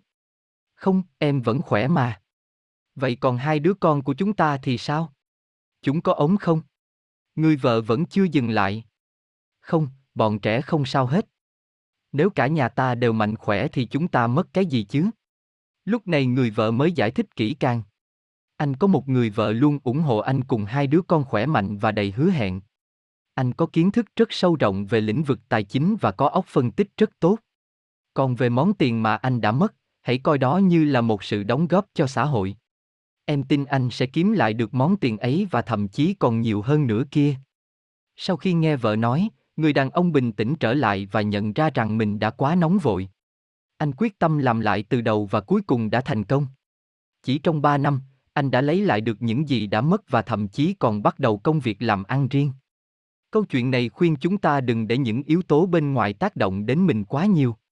Khi chúng ta gặp phải mất mát nào đó trong cuộc sống thì xét cho cùng, ta vẫn còn chính bản thân mình. Sức mạnh của ý chí và lòng quyết tâm có thể giúp ta vượt qua được những thời điểm khó khăn trong cuộc sống. Tìm sự bình yên trong tâm hồn. Nhịp sống quay cuồng hiện đại có thể cuốn trôi ta như một cơn sóng thần. Vì thế, việc dành thời gian để suy nghĩ về những mục tiêu của bản thân cũng như những gì ta muốn làm trong cuộc đời mình là điều vô cùng quan trọng.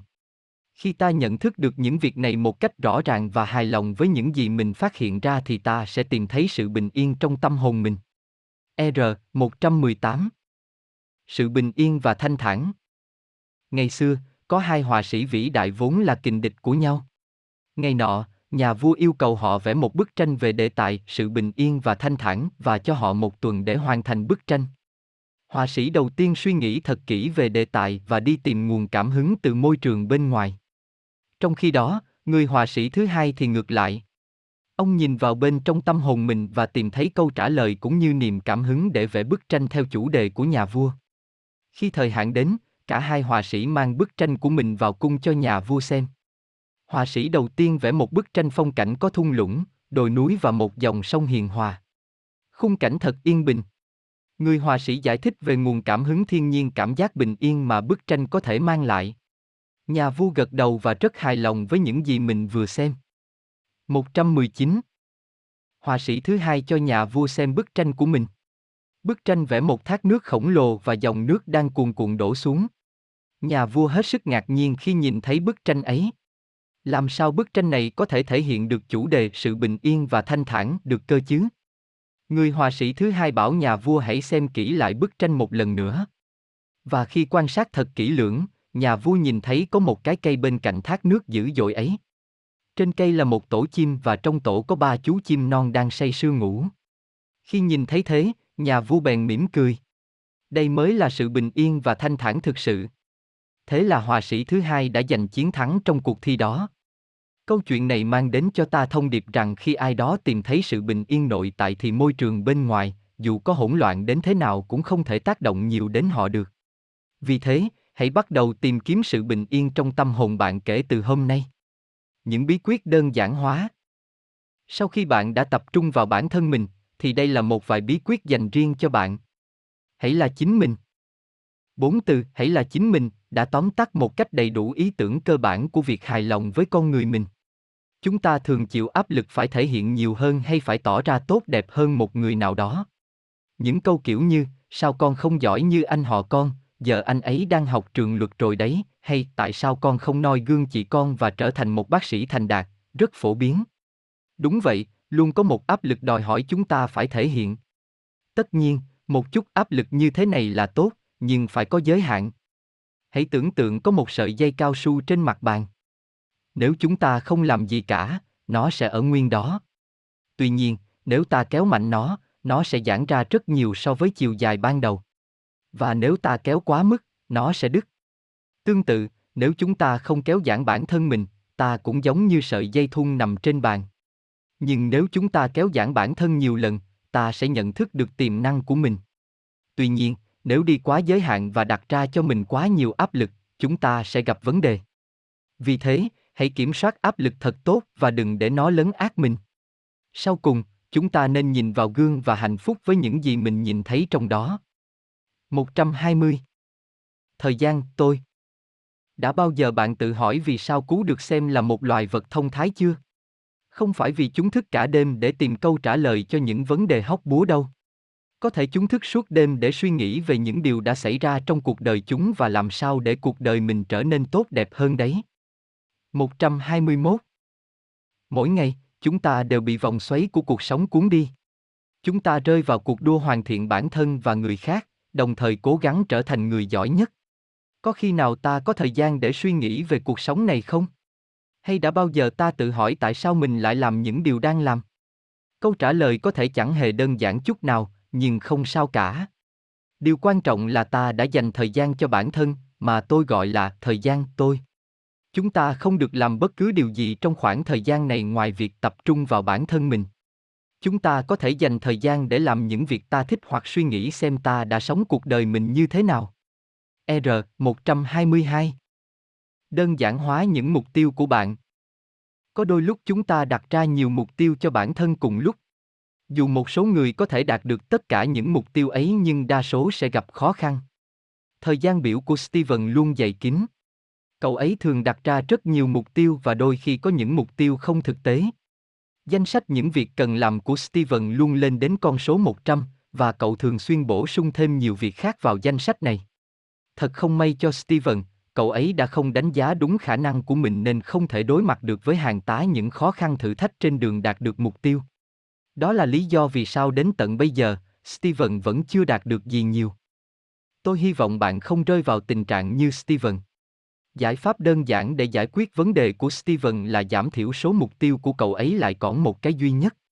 Khi ấy, Steven có thể dồn tất cả năng lượng của mình để đạt được một mục tiêu ấy. Điều này không chỉ giúp Steven cảm thấy ít bị áp lực hơn và cơ hội thành công của cậu ấy cũng sẽ cao hơn. Khi đã đạt được mục tiêu đó, cậu ấy có thể đặt ra cho mình một mục tiêu khác và cứ thế tiến lên. Đây là một chiến lược đơn giản nhưng rất hiệu quả. Kết luận Hãy suy nghĩ xem bạn là ai cũng như tìm ra những phương pháp để làm cuộc sống của mình trở nên đơn giản và hạnh phúc hơn. Đơn giản hóa cách chúng ta đối xử với bản thân mình. Hãy là chính mình. Thời gian, tôi. Đơn giản hóa những mục tiêu của bản thân. Lời kết làm mọi việc phức tạp thì rất đơn giản nhưng làm mọi việc đơn giản thì lại rất phức tạp. Khuyết danh Xin chúc mừng bạn vì đã đọc xong cuốn sách này. Tôi hy vọng cuốn sách này đã giúp bạn nhận ra được tầm quan trọng của việc giữ mọi thứ thật đơn giản. Như đã nói đến trong phần giới thiệu, việc sống đơn giản không có nghĩa là mọi việc sẽ trở nên dễ dàng. Sự đơn giản và mức độ khó khăn trong cuộc sống là hai khía cạnh hoàn toàn khác nhau. Nhưng sống đơn giản và kiểm soát tốt những vấn đề chính trong cuộc sống sẽ giúp ta sống một cuộc đời ý nghĩa. Sau đây là một câu chuyện rất thú vị. Con sếu và con cá to. Ngày nọ, có một con sếu bay qua một cái hồ và nhìn thấy rất nhiều cá trong đó. Nó phấn khích bay lại gần hơn để nhìn cho rõ. Cái hồ này đúng là thiên đường với rất nhiều loại cá. Dù đang đói nhưng sếu ta vẫn quyết định đợi đến khi tìm thấy con cá to nhất trong hồ. Nó tin rằng có một con cá rất to đang ở đâu đó dưới kia. Sếu nhủ rằng nếu bắt được con cá to đó thì bạn bè sẽ tôn vinh nó như một anh hùng. Thế là nó kiên nhẫn chờ đợi và dán mắt tìm con cá to nhất này. Khi màn đêm buông xuống, con sếu, với cái dạ dày lép kẹp, vẫn tìm con cá to của mình. Nhưng lúc này, nó cần phải ăn cái gì đó. Nó nhìn quanh nhưng chẳng còn thấy gì nữa vì trời đã quá tối. Thế là con sếu tội nghiệp phải nhịn đói cả đêm. Vì thế, hãy trân trọng những gì bạn đang có trong hiện tại và sống một cuộc sống trọn vẹn. Chúc bạn thành công.